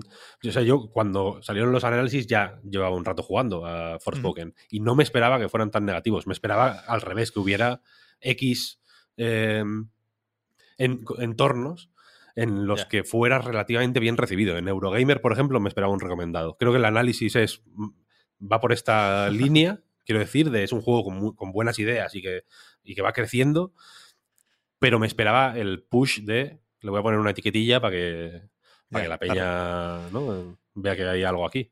Yo sí creo que se va a acabar reivindicando, ¿eh? No sé si ha faltado tiempo, no sé si hay endgame en el juego, ¿eh? Pero en varios análisis he leído que cuando empieza a estar bien se acaba. Entonces, no sé si puedes disfrutar un poco más de el mejor momento de Forspoken. Entiendo que una vez desbloqueados todos los árboles de habilidades y hostias, y, y- y ha faltado tiempo para, para ese posible endgame o para cargar la última partida y antes de terminar ir a hacer misiones por ahí, ¿eh? Pero, pero ya lo veremos en las próximas semanas y en cualquier caso, yo no creo que, que tenga el mismo brillo en la mirada que Final Fantasy XV. No sé si eh, sería cosa de Hajime Tabata, eh, que ya no está en Luminous Productions o qué, pero creo que está un punto por debajo y sobre todo, sobre todo, eh, creo que, que se le hace cuesta arriba la aventura a Forspoken porque el, el inicio es malísimo. Malísimo, malísimo, horrible, horrible. La semana pasada hablábamos de, de esa hora, esa primera hora que se filtró, ¿no? Y que ya habíamos visto y, y yo estaba escandalizado, pero porque efectivamente es una cosa de, de, de, de Ubisoft con resaca, muy mal presentado, una, una serie de decisiones que hacen que el juego eh, sea ridículo desde el primer momento en, en- en el apartamento este. eh, Frey tiene unas cuantas cajas de cartón, es, es una ocupa, ¿no? Es un piso abandonado, vaya.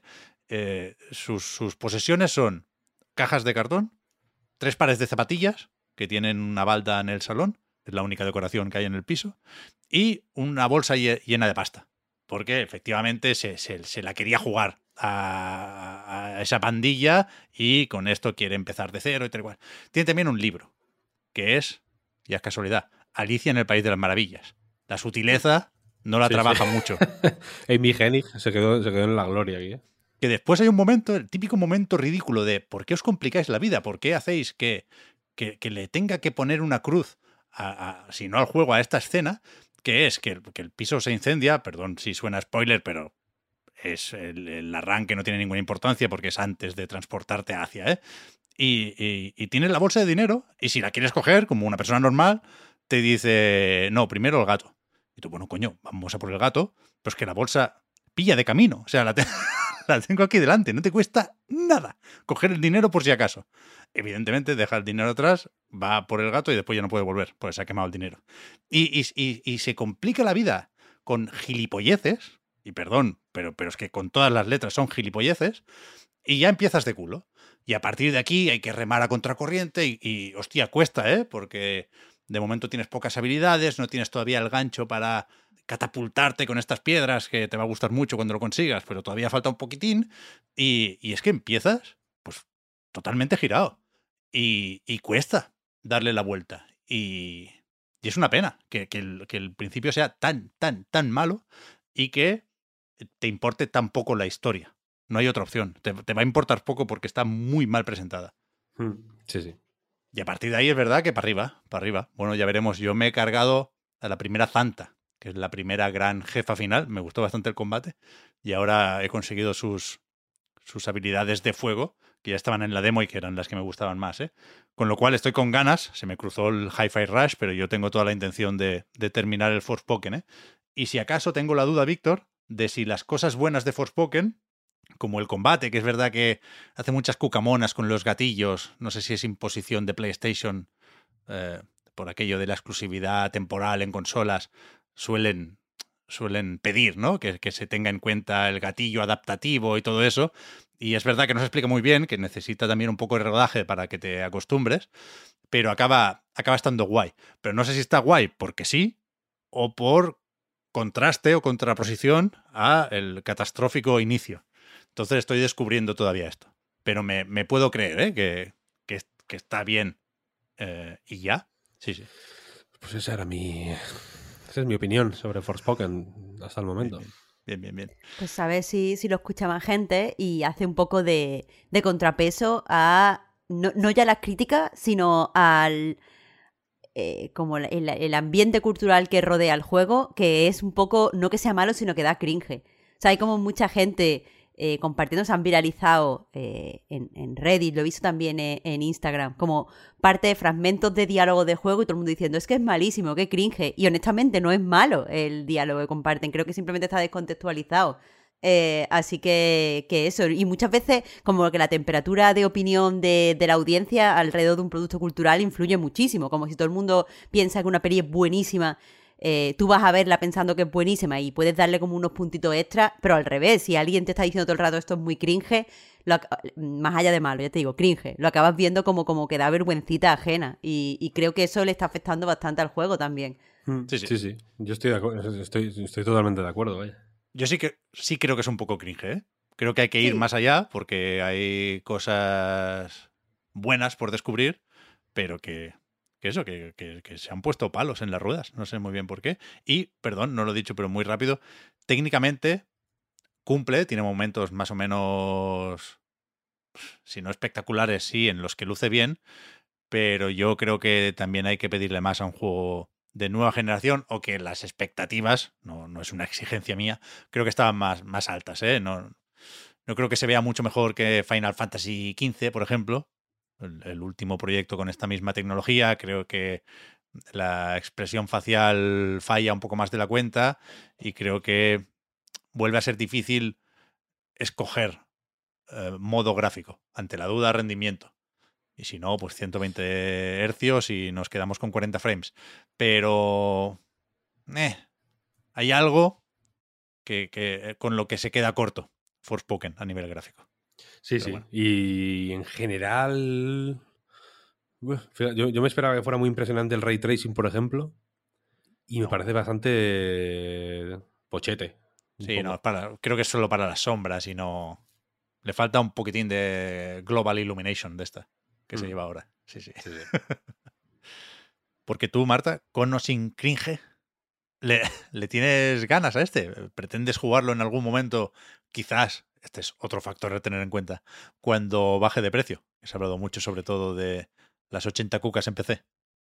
Claro, la verdad es que escuchando a Víctor eh, me han entrado ganas, porque a mí también me gusta esto de una buena idea, eh, como que te, que te inspira eh, uh -huh. dentro del juego. Me, me, ha convencido totalmente. Eh, y si es verdad que es que yo partía desde una base muy negativa, porque lo único que había visto es el vídeo este de, de inicio, que me pareció horrendo, vamos, te lo, te lo dije directamente, sí, sí, me pareció sí, horrible. Y después esto, esta, estas conversaciones de la gente de que da mucha, mucha vergüenza ajena, de qué tal. Entonces iba con una opinión muy negativa. Ahora me llama, pero, pero espérate, ¿eh? en, en rebaja. ya, ya, ya. Lo digo también porque has estado ocupada, de eso vamos a hablar, con Fire Emblem Engage. Que, hostia, bueno. sal, salió la semana pasada, ya dijimos que no habíamos podido jugar al grabar el anterior podcast, pero me queda un poco lejos. No, no, no quiero condicionar ninguna opinión y seguramente es una de mis muchas paranoias o tonterías, ¿eh? Pero. Pero ha pasado ya Fire Emblem Engage. Joder, Pep. es que o sea, no. Que quizá es mi sensación que lo he tenido que jugar junto con el Persona, el Persona 3, y me lo he tenido que meter ahí. Pero vamos, se me diga ahora encima que está pasado, te mato. No, no, coño, no, no, si tengo muchas ganas de, de escucharte, ¿eh? pero, pero se está hablando poco. Es que estoy obsesionado, Marta, con esta mierda de tomar el pulso, medir la temperatura y no. No, no sé cómo está Fire Emblem Engage. Creo, te doy la razón en eso, creo que se está hablando poco y creo que los motivos están dentro del propio juego. No es que sea malo, me ha gustado, me parece un buen juego, pero, pero, pero entiendo que, que, se hable poco porque al final, eh, por lo menos en mi, en mi, limitada experiencia con la franquicia, que se reduce al Three Houses, eh, lo, que, lo que gusta un poco es la historia y gusta un poco los personajes y eso es precisamente como lo menos interesante de este Engage, Pep. Y aprovecho aquí y, te cuento, porque es que eh, si tuviera, este puede ser eh, el análisis para que vengo al reloj con más notas, porque este juego mm, como que me hace sentirme a rato como la abuela cebolleta y otro como una chica joven que solo le gusta lo experimental. Así que... notas de apuntes, ¿eh? Sí, sí, claro.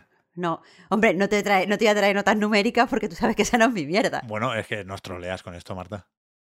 Bueno, pues un poco sí. Un poco sí, pero es que es que ahí lo ve, ahí soy chica joven, ahí no me, no me gustan las notas. ahí pido actualización. Pero bueno, empiezo así con un poco general del juego, eh, para quien no tenga muy claro qué es exactamente eh, Engage. Eh, eso, nueva, nueva, nuevo título dentro de la saga Fire Emblem.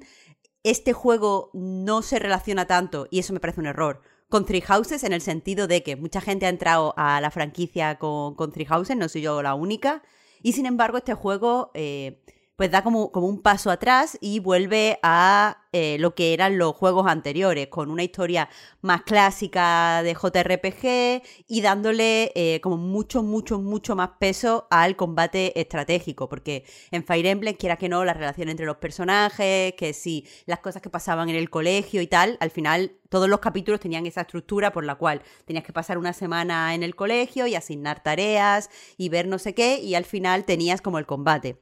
Aquí eh, los capítulos son muy regulares, hay capítulos que te duran 10 minutos, hay capítulos que te duran, yo qué sé, una hora y 20.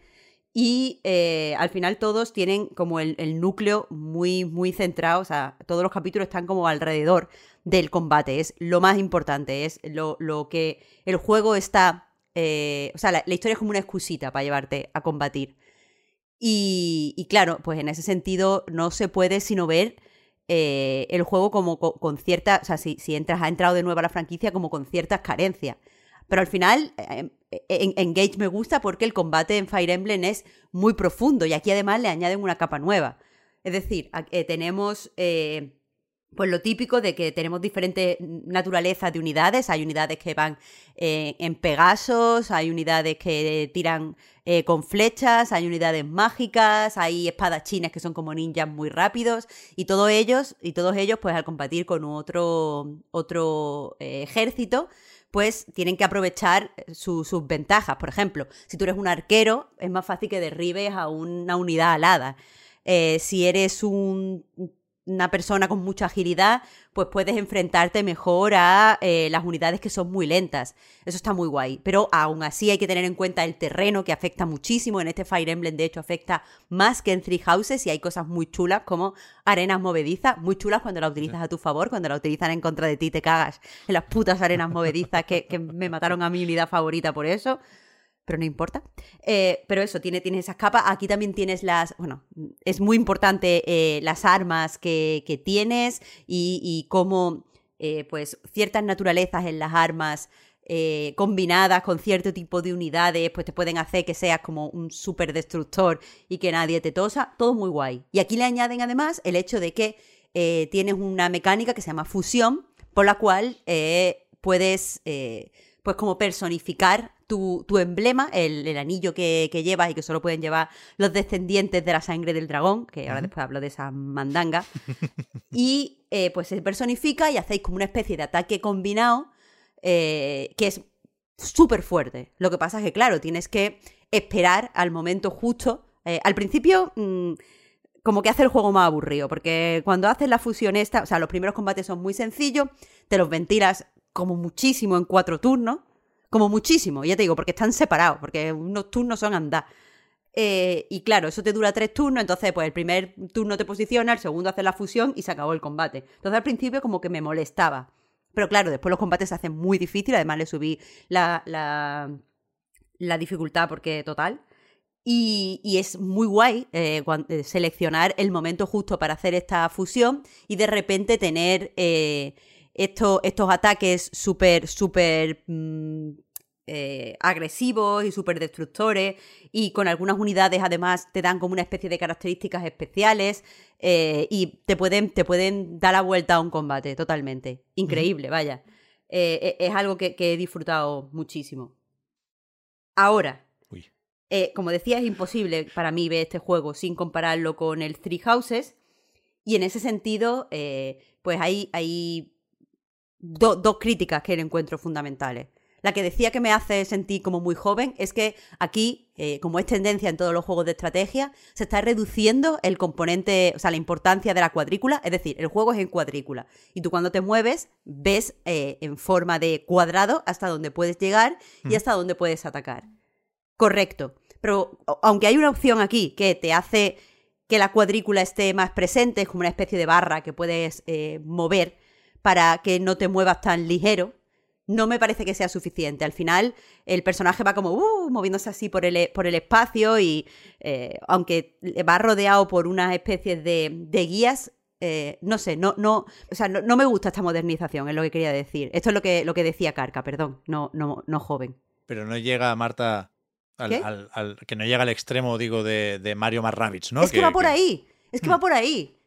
Eh, literalmente me, ha pasado en varias ocasiones, tener en cuenta que lo que he dicho, que, es muy, muy importante el terreno, que a veces te quieres poner en un punto del terreno concreto, yo qué sé, eh, el más básico para no spoilear sorpresas guays. Hay un arbusto y tú te quieres poner en el arbusto. ¿Por qué? Porque en el arbusto te da súper esquiva y te posicionas ahí de puta madre, un mago, y estás haciendo ahí magia sin que te den, porque al mago como le den, te lo, te lo.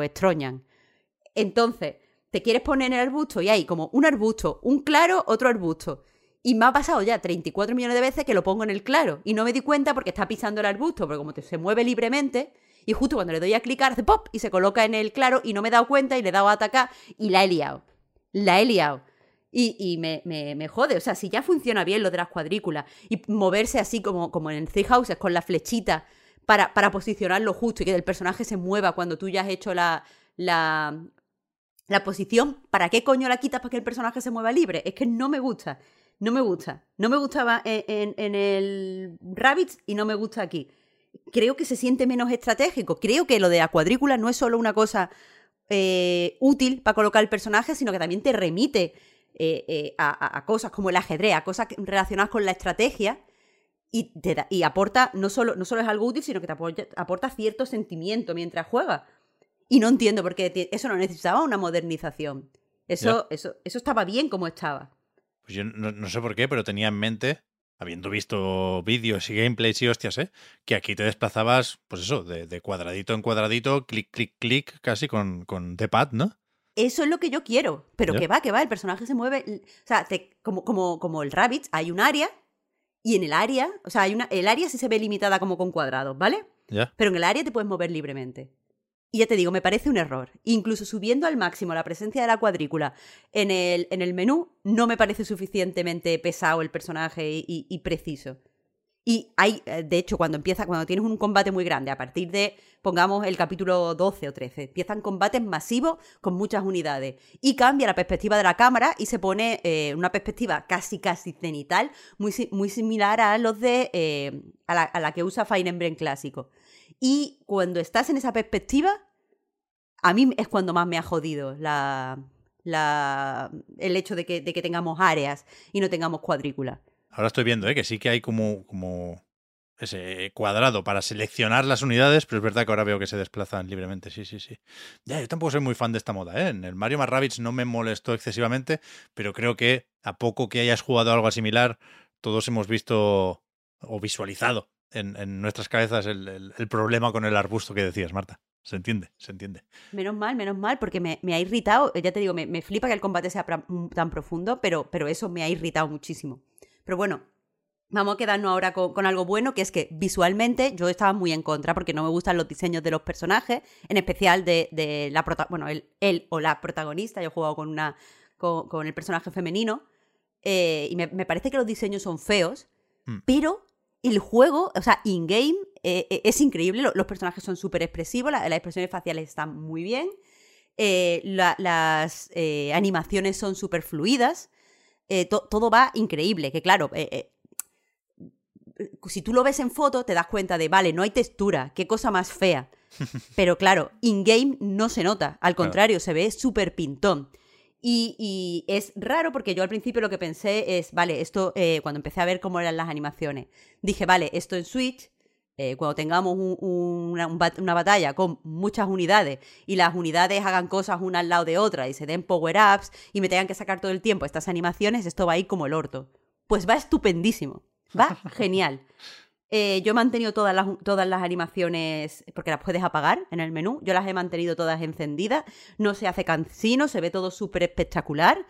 Visualmente me ha dejado eh, de piedra en el buen sentido, porque es que estaba muy, muy en contra. No sé por qué los personajes son tan feos, porque son horrendos, pero da, da gustito ver, verlos cómo se mueven. Y hay ciertas escenas dramáticas donde, donde no, no, sea, me daba miedo que los personajes fueran muy inexpresivos y, y no se pudiera eh, disfrutar, porque claro, eh, hay veces que tienes como el, el- lo típico de, de visual novel, tienes la, el recuadrito donde vas leyendo lo que pasa y hay y una, un dibujo del personaje, pues tiene como unas animaciones como, como minis, o sea, ya te digo, estilo visual novel, pero la- las grandes... eh, las grandes escenas no tienen como una cinemática, pero como una semicinemática, es decir, hay como cortes, no es, no es fluido. Y ahí las animaciones faciales están increíbles, increíbles. No, Eh, el, el salto visualmente respecto a Three Houses sí que es bastante brutal, ¿eh? que ya estaba un poco cojo del el de antes, pero ahora es, es cierto que poquito a poco, al ritmo de Nintendo o al ritmo que marca su hardware, nos acercamos a las cinemáticas que no son con el motor del juego, que llevan muchos años siendo la hostia en esta saga. O sea, las cinemáticas de Fire Emblem son brutales, me encantan, me flipa cómo, cómo queda el, el rollo anime ahí. Sí, es que eso, no, no quiero insinuar que esto sea triple A, super hiper pintón. Pero ya te digo, hay una serie de escenitas que no llegan a ser cinemática, pero no, no se ven mal. Es para, para quien quiera eh, imaginárselo mejor, las citas, por ejemplo, en Three Houses estaban muy mal. Tenía que darnos una, una reacción facial el personaje al que lo estábamos mirando directamente y esas animaciones eran una mierda. Yo a veces no sabía si se había enfadado o no se había enfadado, ¿sabes? Hasta que no me salían las letras. Y aquí, ese tipo, no hay citas, pero ese tipo de escena en la que miramos a un personaje a la cara y no nos pueden poner el de este pequeñito porque quedaría cutre, están muy bien. Las he disfrutado mucho. Ahora, y esto es el, el- el peor, lo peor dentro del juego, la historia es tan, tan, tan, tan mala que no me puedo creer ¿En serio? que esto exista. Pero ¿En serio? es que, joder, cuando, y cuando digo mala, no me refiero a tiene cosas, quiere hacer cosas y la hace mal. Me parece mala porque no quiere hacer nada. Estábamos, o sea, el- la semana pasada, Pep, cuando hablamos de los JRPG era la prórroga. Sí. Pues no sé si, si te acuerdas que dije en cierto momento, y ahí, ahí todavía no había profundizado nada en la historia, pero dije en cierto momento, es que también me cansan este tipo de historias, de que si fantasía medieval, eh, y siempre que si no sé qué rey, y no sé qué reinos, y no sé qué, porque me cansa.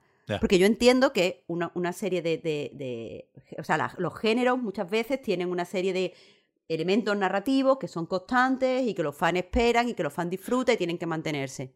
Un poquito de amnesia aquí le puede venir bien al prota, ¿no? Joder, Pep.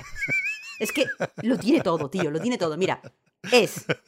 La pro- hablo en femenino porque yo he jugado con la chica, pero el chico es igual, ¿vale? Claro, claro, claro. Eh, la protagonista es un dragón milenario y divino, o sea, que es hija de la reina, que lleva mil años en un sueño, eh, donde en el que han pasado muchas cosas que ella no se acuerda, y se ha levantado con amnesia.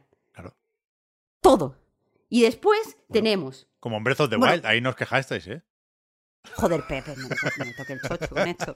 No me toque porque es que además está presentado de una forma. Bueno, el caso. Tú sabes que eh, es como. eh, eh, como ah, imprescindible que al protagonista, el protagonista de un JRPG tenga como una pérdida al principio. Muchas veces es, buah, mi aldea me la han jodido. Claro.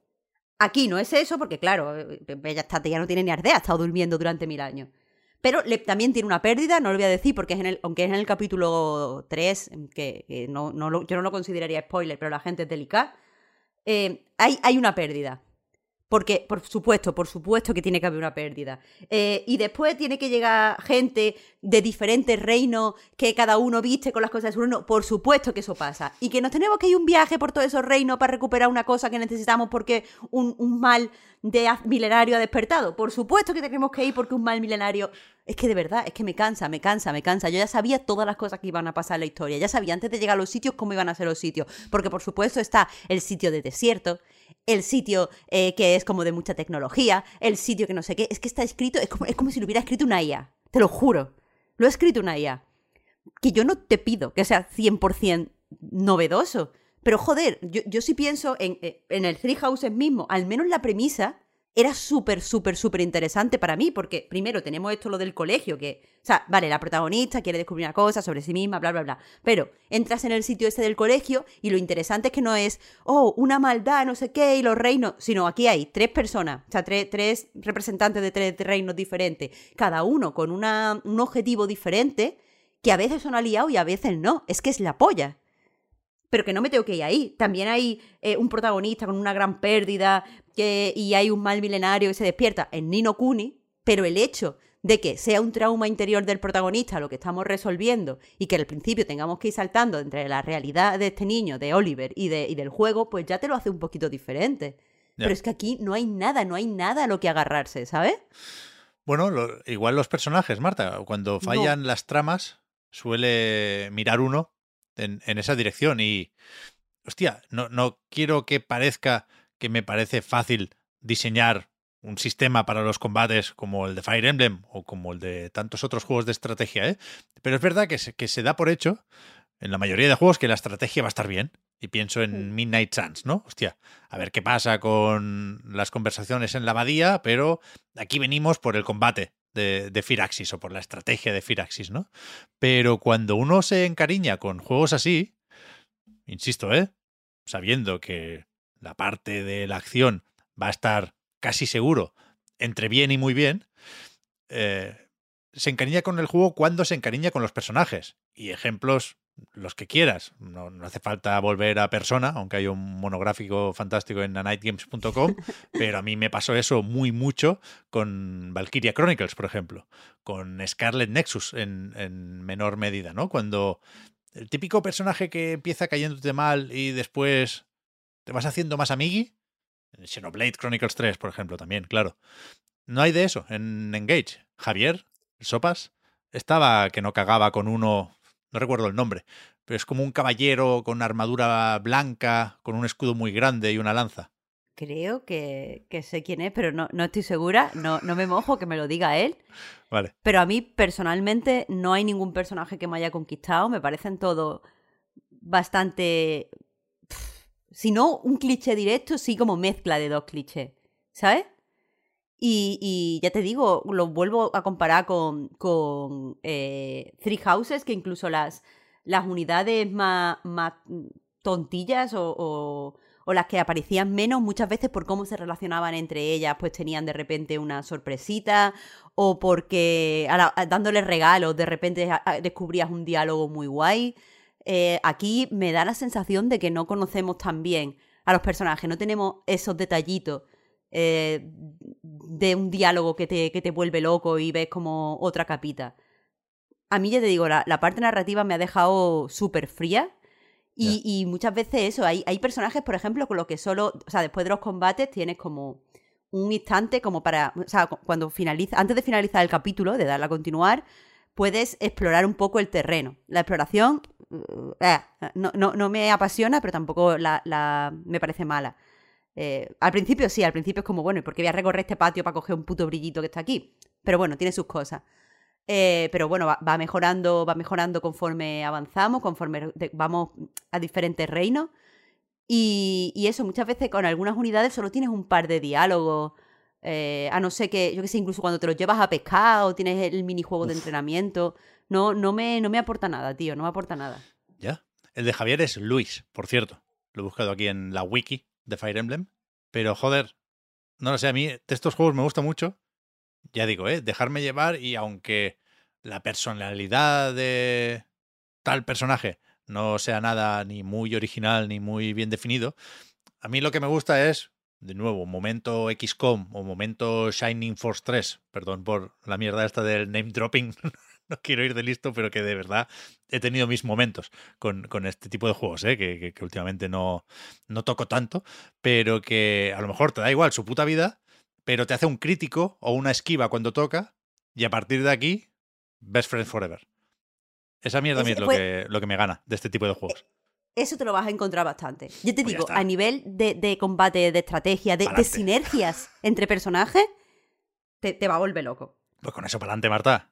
Bueno, pero que ya, es que no quiero dar la sensación de que me ha parecido el juego malo. Al contrario, sí es que me ha parecido el juego muy bueno y me, me encanta todas las capas estratégicas que tiene. Y que quizás no se le saca, también te digo, todo el partido a, a dificultad normal. Lo dejo caer por si alguien se lo pregunta si empieza con dificultad normal o con la dificultad, creo que se llama avanzada. No, no la, la, más alta, sino justo después de la normal. Creo que esa es la, la, la, buena. Pero, pero eso a mí me ha gustado, me, lo, lo he disfrutado, me, me, gusta que los capítulos sean tan fluidos. Al principio tiene un ritmazo. O sea, todo, al principio el, el combate pues tienes que aprender y tal, y, y, y, podría ser duro porque la historia no acompaña, pero el ritmo hace que, que el juego vaya, o sea, te entre como un tiro. Lo único que pasa es que, eh, que las comparaciones son odiosas, Pep, con el, con el Three Houses. Me imagino, yo es que ese sí que no lo jugué. Y ya, ya voy tarde.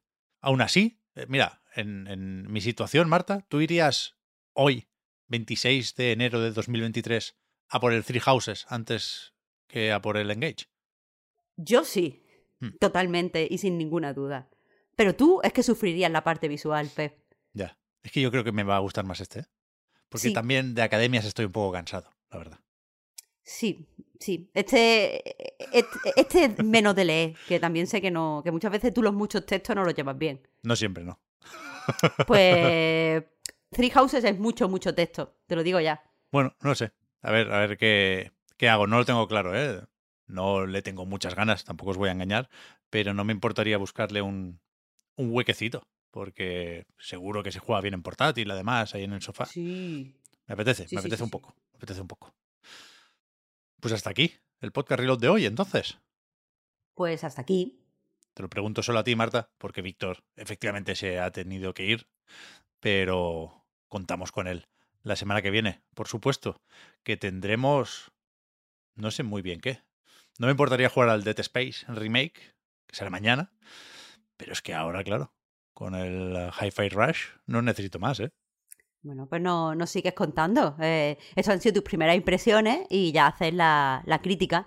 Yo tengo jodido, dos jueguitos, Me ha jodido todos los planes de la mejor manera, ¿eh? o sea, así, así da gusto que te interrumpan, sí, ¿verdad? Sí, sí, sí, sí. Olé. Tú decías, perdona Marta, que tienes dos juegos chiquillos. Sí, porque sé que, que ya no, no hablamos tanto de juegos muy chiquitos, así como en crítica de podcast, pero es que he jugado dos juegos chiquitos, uno no lo puedo decir, y el otro es el roller drama, que creo que pueden ser interesantes. Vale, pues. A ver si hay hueco. Apuntados quedan y seguramente se, se, me escapan algunos lanzamientos, ¿eh? Fíjate, no me acordaba ya, el 31 es el Season. ¿Es Season o Seasons? ¿Cuántas estaciones hay ahí? Es, es el Season, es solo con una S, ¿no? Vale. A Letter to the Future. Uf, me encantó la demo pero no me la han mandado. Me casca un 9 en la Edge, ¿eh? Creo que es el primer análisis. Y cuidado, ¿eh? Que dicen que es la hostia. La hostia en bicicleta, concretamente en este caso, claro. Es que la hostia, es que no sé por qué no me la han mandado, Pep. No sé por qué no me la han mandado. Bueno, insistimos, insistimos. Tú diles, en la Edge lo tienen. También sale el Inculinati, ¿eh? Que es bastante curiosote. Es verdad, en el Game Pass, pero ¿es Game Preview o es ya 1.0? Creo que es 1.0 porque ha estado mucho tiempo en, eh, o sea, se, hasta mucho tiempo anunciando que es lanzamiento, no creo que, que, después no lo sea. Vale, vale, vale, vale. Pues fíjate, sí que hay, sí que hay cosas para la semana que viene, más lo que nos vaya dejando la actualidad, que parece que ya va pillando ritmo. No, no creo que tengamos dos eventos digitales la semana que viene, pero, pero igual si, si hay alguna cosita interesante. Hostia, hoy no hemos hablado del Gran Blue Fantasy, Relink. Tampoco hay mucho que hablar, ¿eh? Pero en algún momento yo tengo opiniones y, y, también ciertas ganas, menos que hace unos meses, pero ciertas ganas. Uf, este 2023 va a ser increíble, Marta, ¿eh? Te lo dije, te lo dije. Cada año va a ser el mejor año. Hemos encontrado el tema de la temporada 14 del podcast Reload. Ha costado 19 episodios porque ha costado ese tiempo llegar hasta 2023, ¿eh? Pero este año va a ser absolutamente memorable. Aunque, aunque. Víctor me ha dicho otro tema esta mañana. ¿Cuál es el otro tema? El otro tema que me ha dicho Víctor es a nadie le interesan los videojuegos. ¿Qué dices? Pregúntale cuando venga, pregúntale cuando venga. No me puedes decir eso. Así me lo ha dicho. Dice, em, yo ahora, mi, mi posición es que a nadie le interesan los videojuegos. ¿Te lo has soltado desayunando ahí con el café? Me he puesto mala y todo de escucharlo. Es verdad que te has indigestado después, ¿eh? Literal. Hostia, pues ya se lo preguntaremos la semana que viene, es verdad. Me deja frito, ¿eh? Ahora que cuando se ponga el Hi-Fi Rush va a ver lo equivocado que está. Eso espero. Yo quiero que todos estemos up, que ninguno estemos down. A mí me da igual, yo soy un caso perdido. Pero yo le digo por los, por los patrons también. ¿No? Pienso mucho Hay en que los patrons. mantener ilusión por ello. Claro, y en la gente que nos escucha en general, ¿eh? Porque el podcast Reload, igual que a nightgames.com, es posible gracias a vuestras generosas aportaciones, patreon.com barra a night reload para más información. Los patrons, tenéis ahora, supongo, un ratito más de podcast en la prórroga.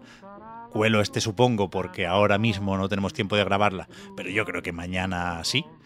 Con lo cual, ahí queda eso.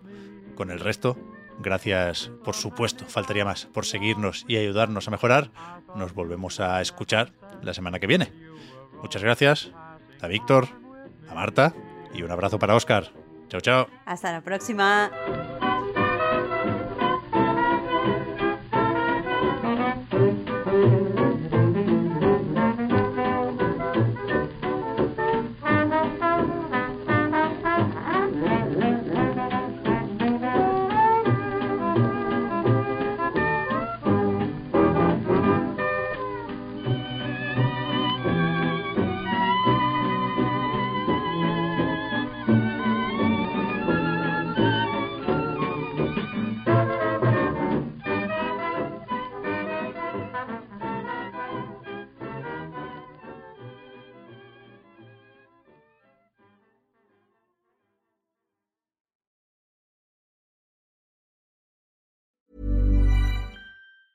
Hi, I'm Daniel, founder of Pretty Litter. Did you know cats tend to hide symptoms of sickness and pain? I learned this the hard way after losing my cat, Gingy. So I created Pretty Litter, a health monitoring litter that helps detect early signs of illness by changing colors, saving you money and potentially your cat's life. Pretty Litter is veterinarian developed, and it's the easiest way to keep tabs on your fur baby's health right at home. Go to prettylitter.com and use code ACAST for 20% off your first order and a free cat toy. Terms and conditions apply. See site for details.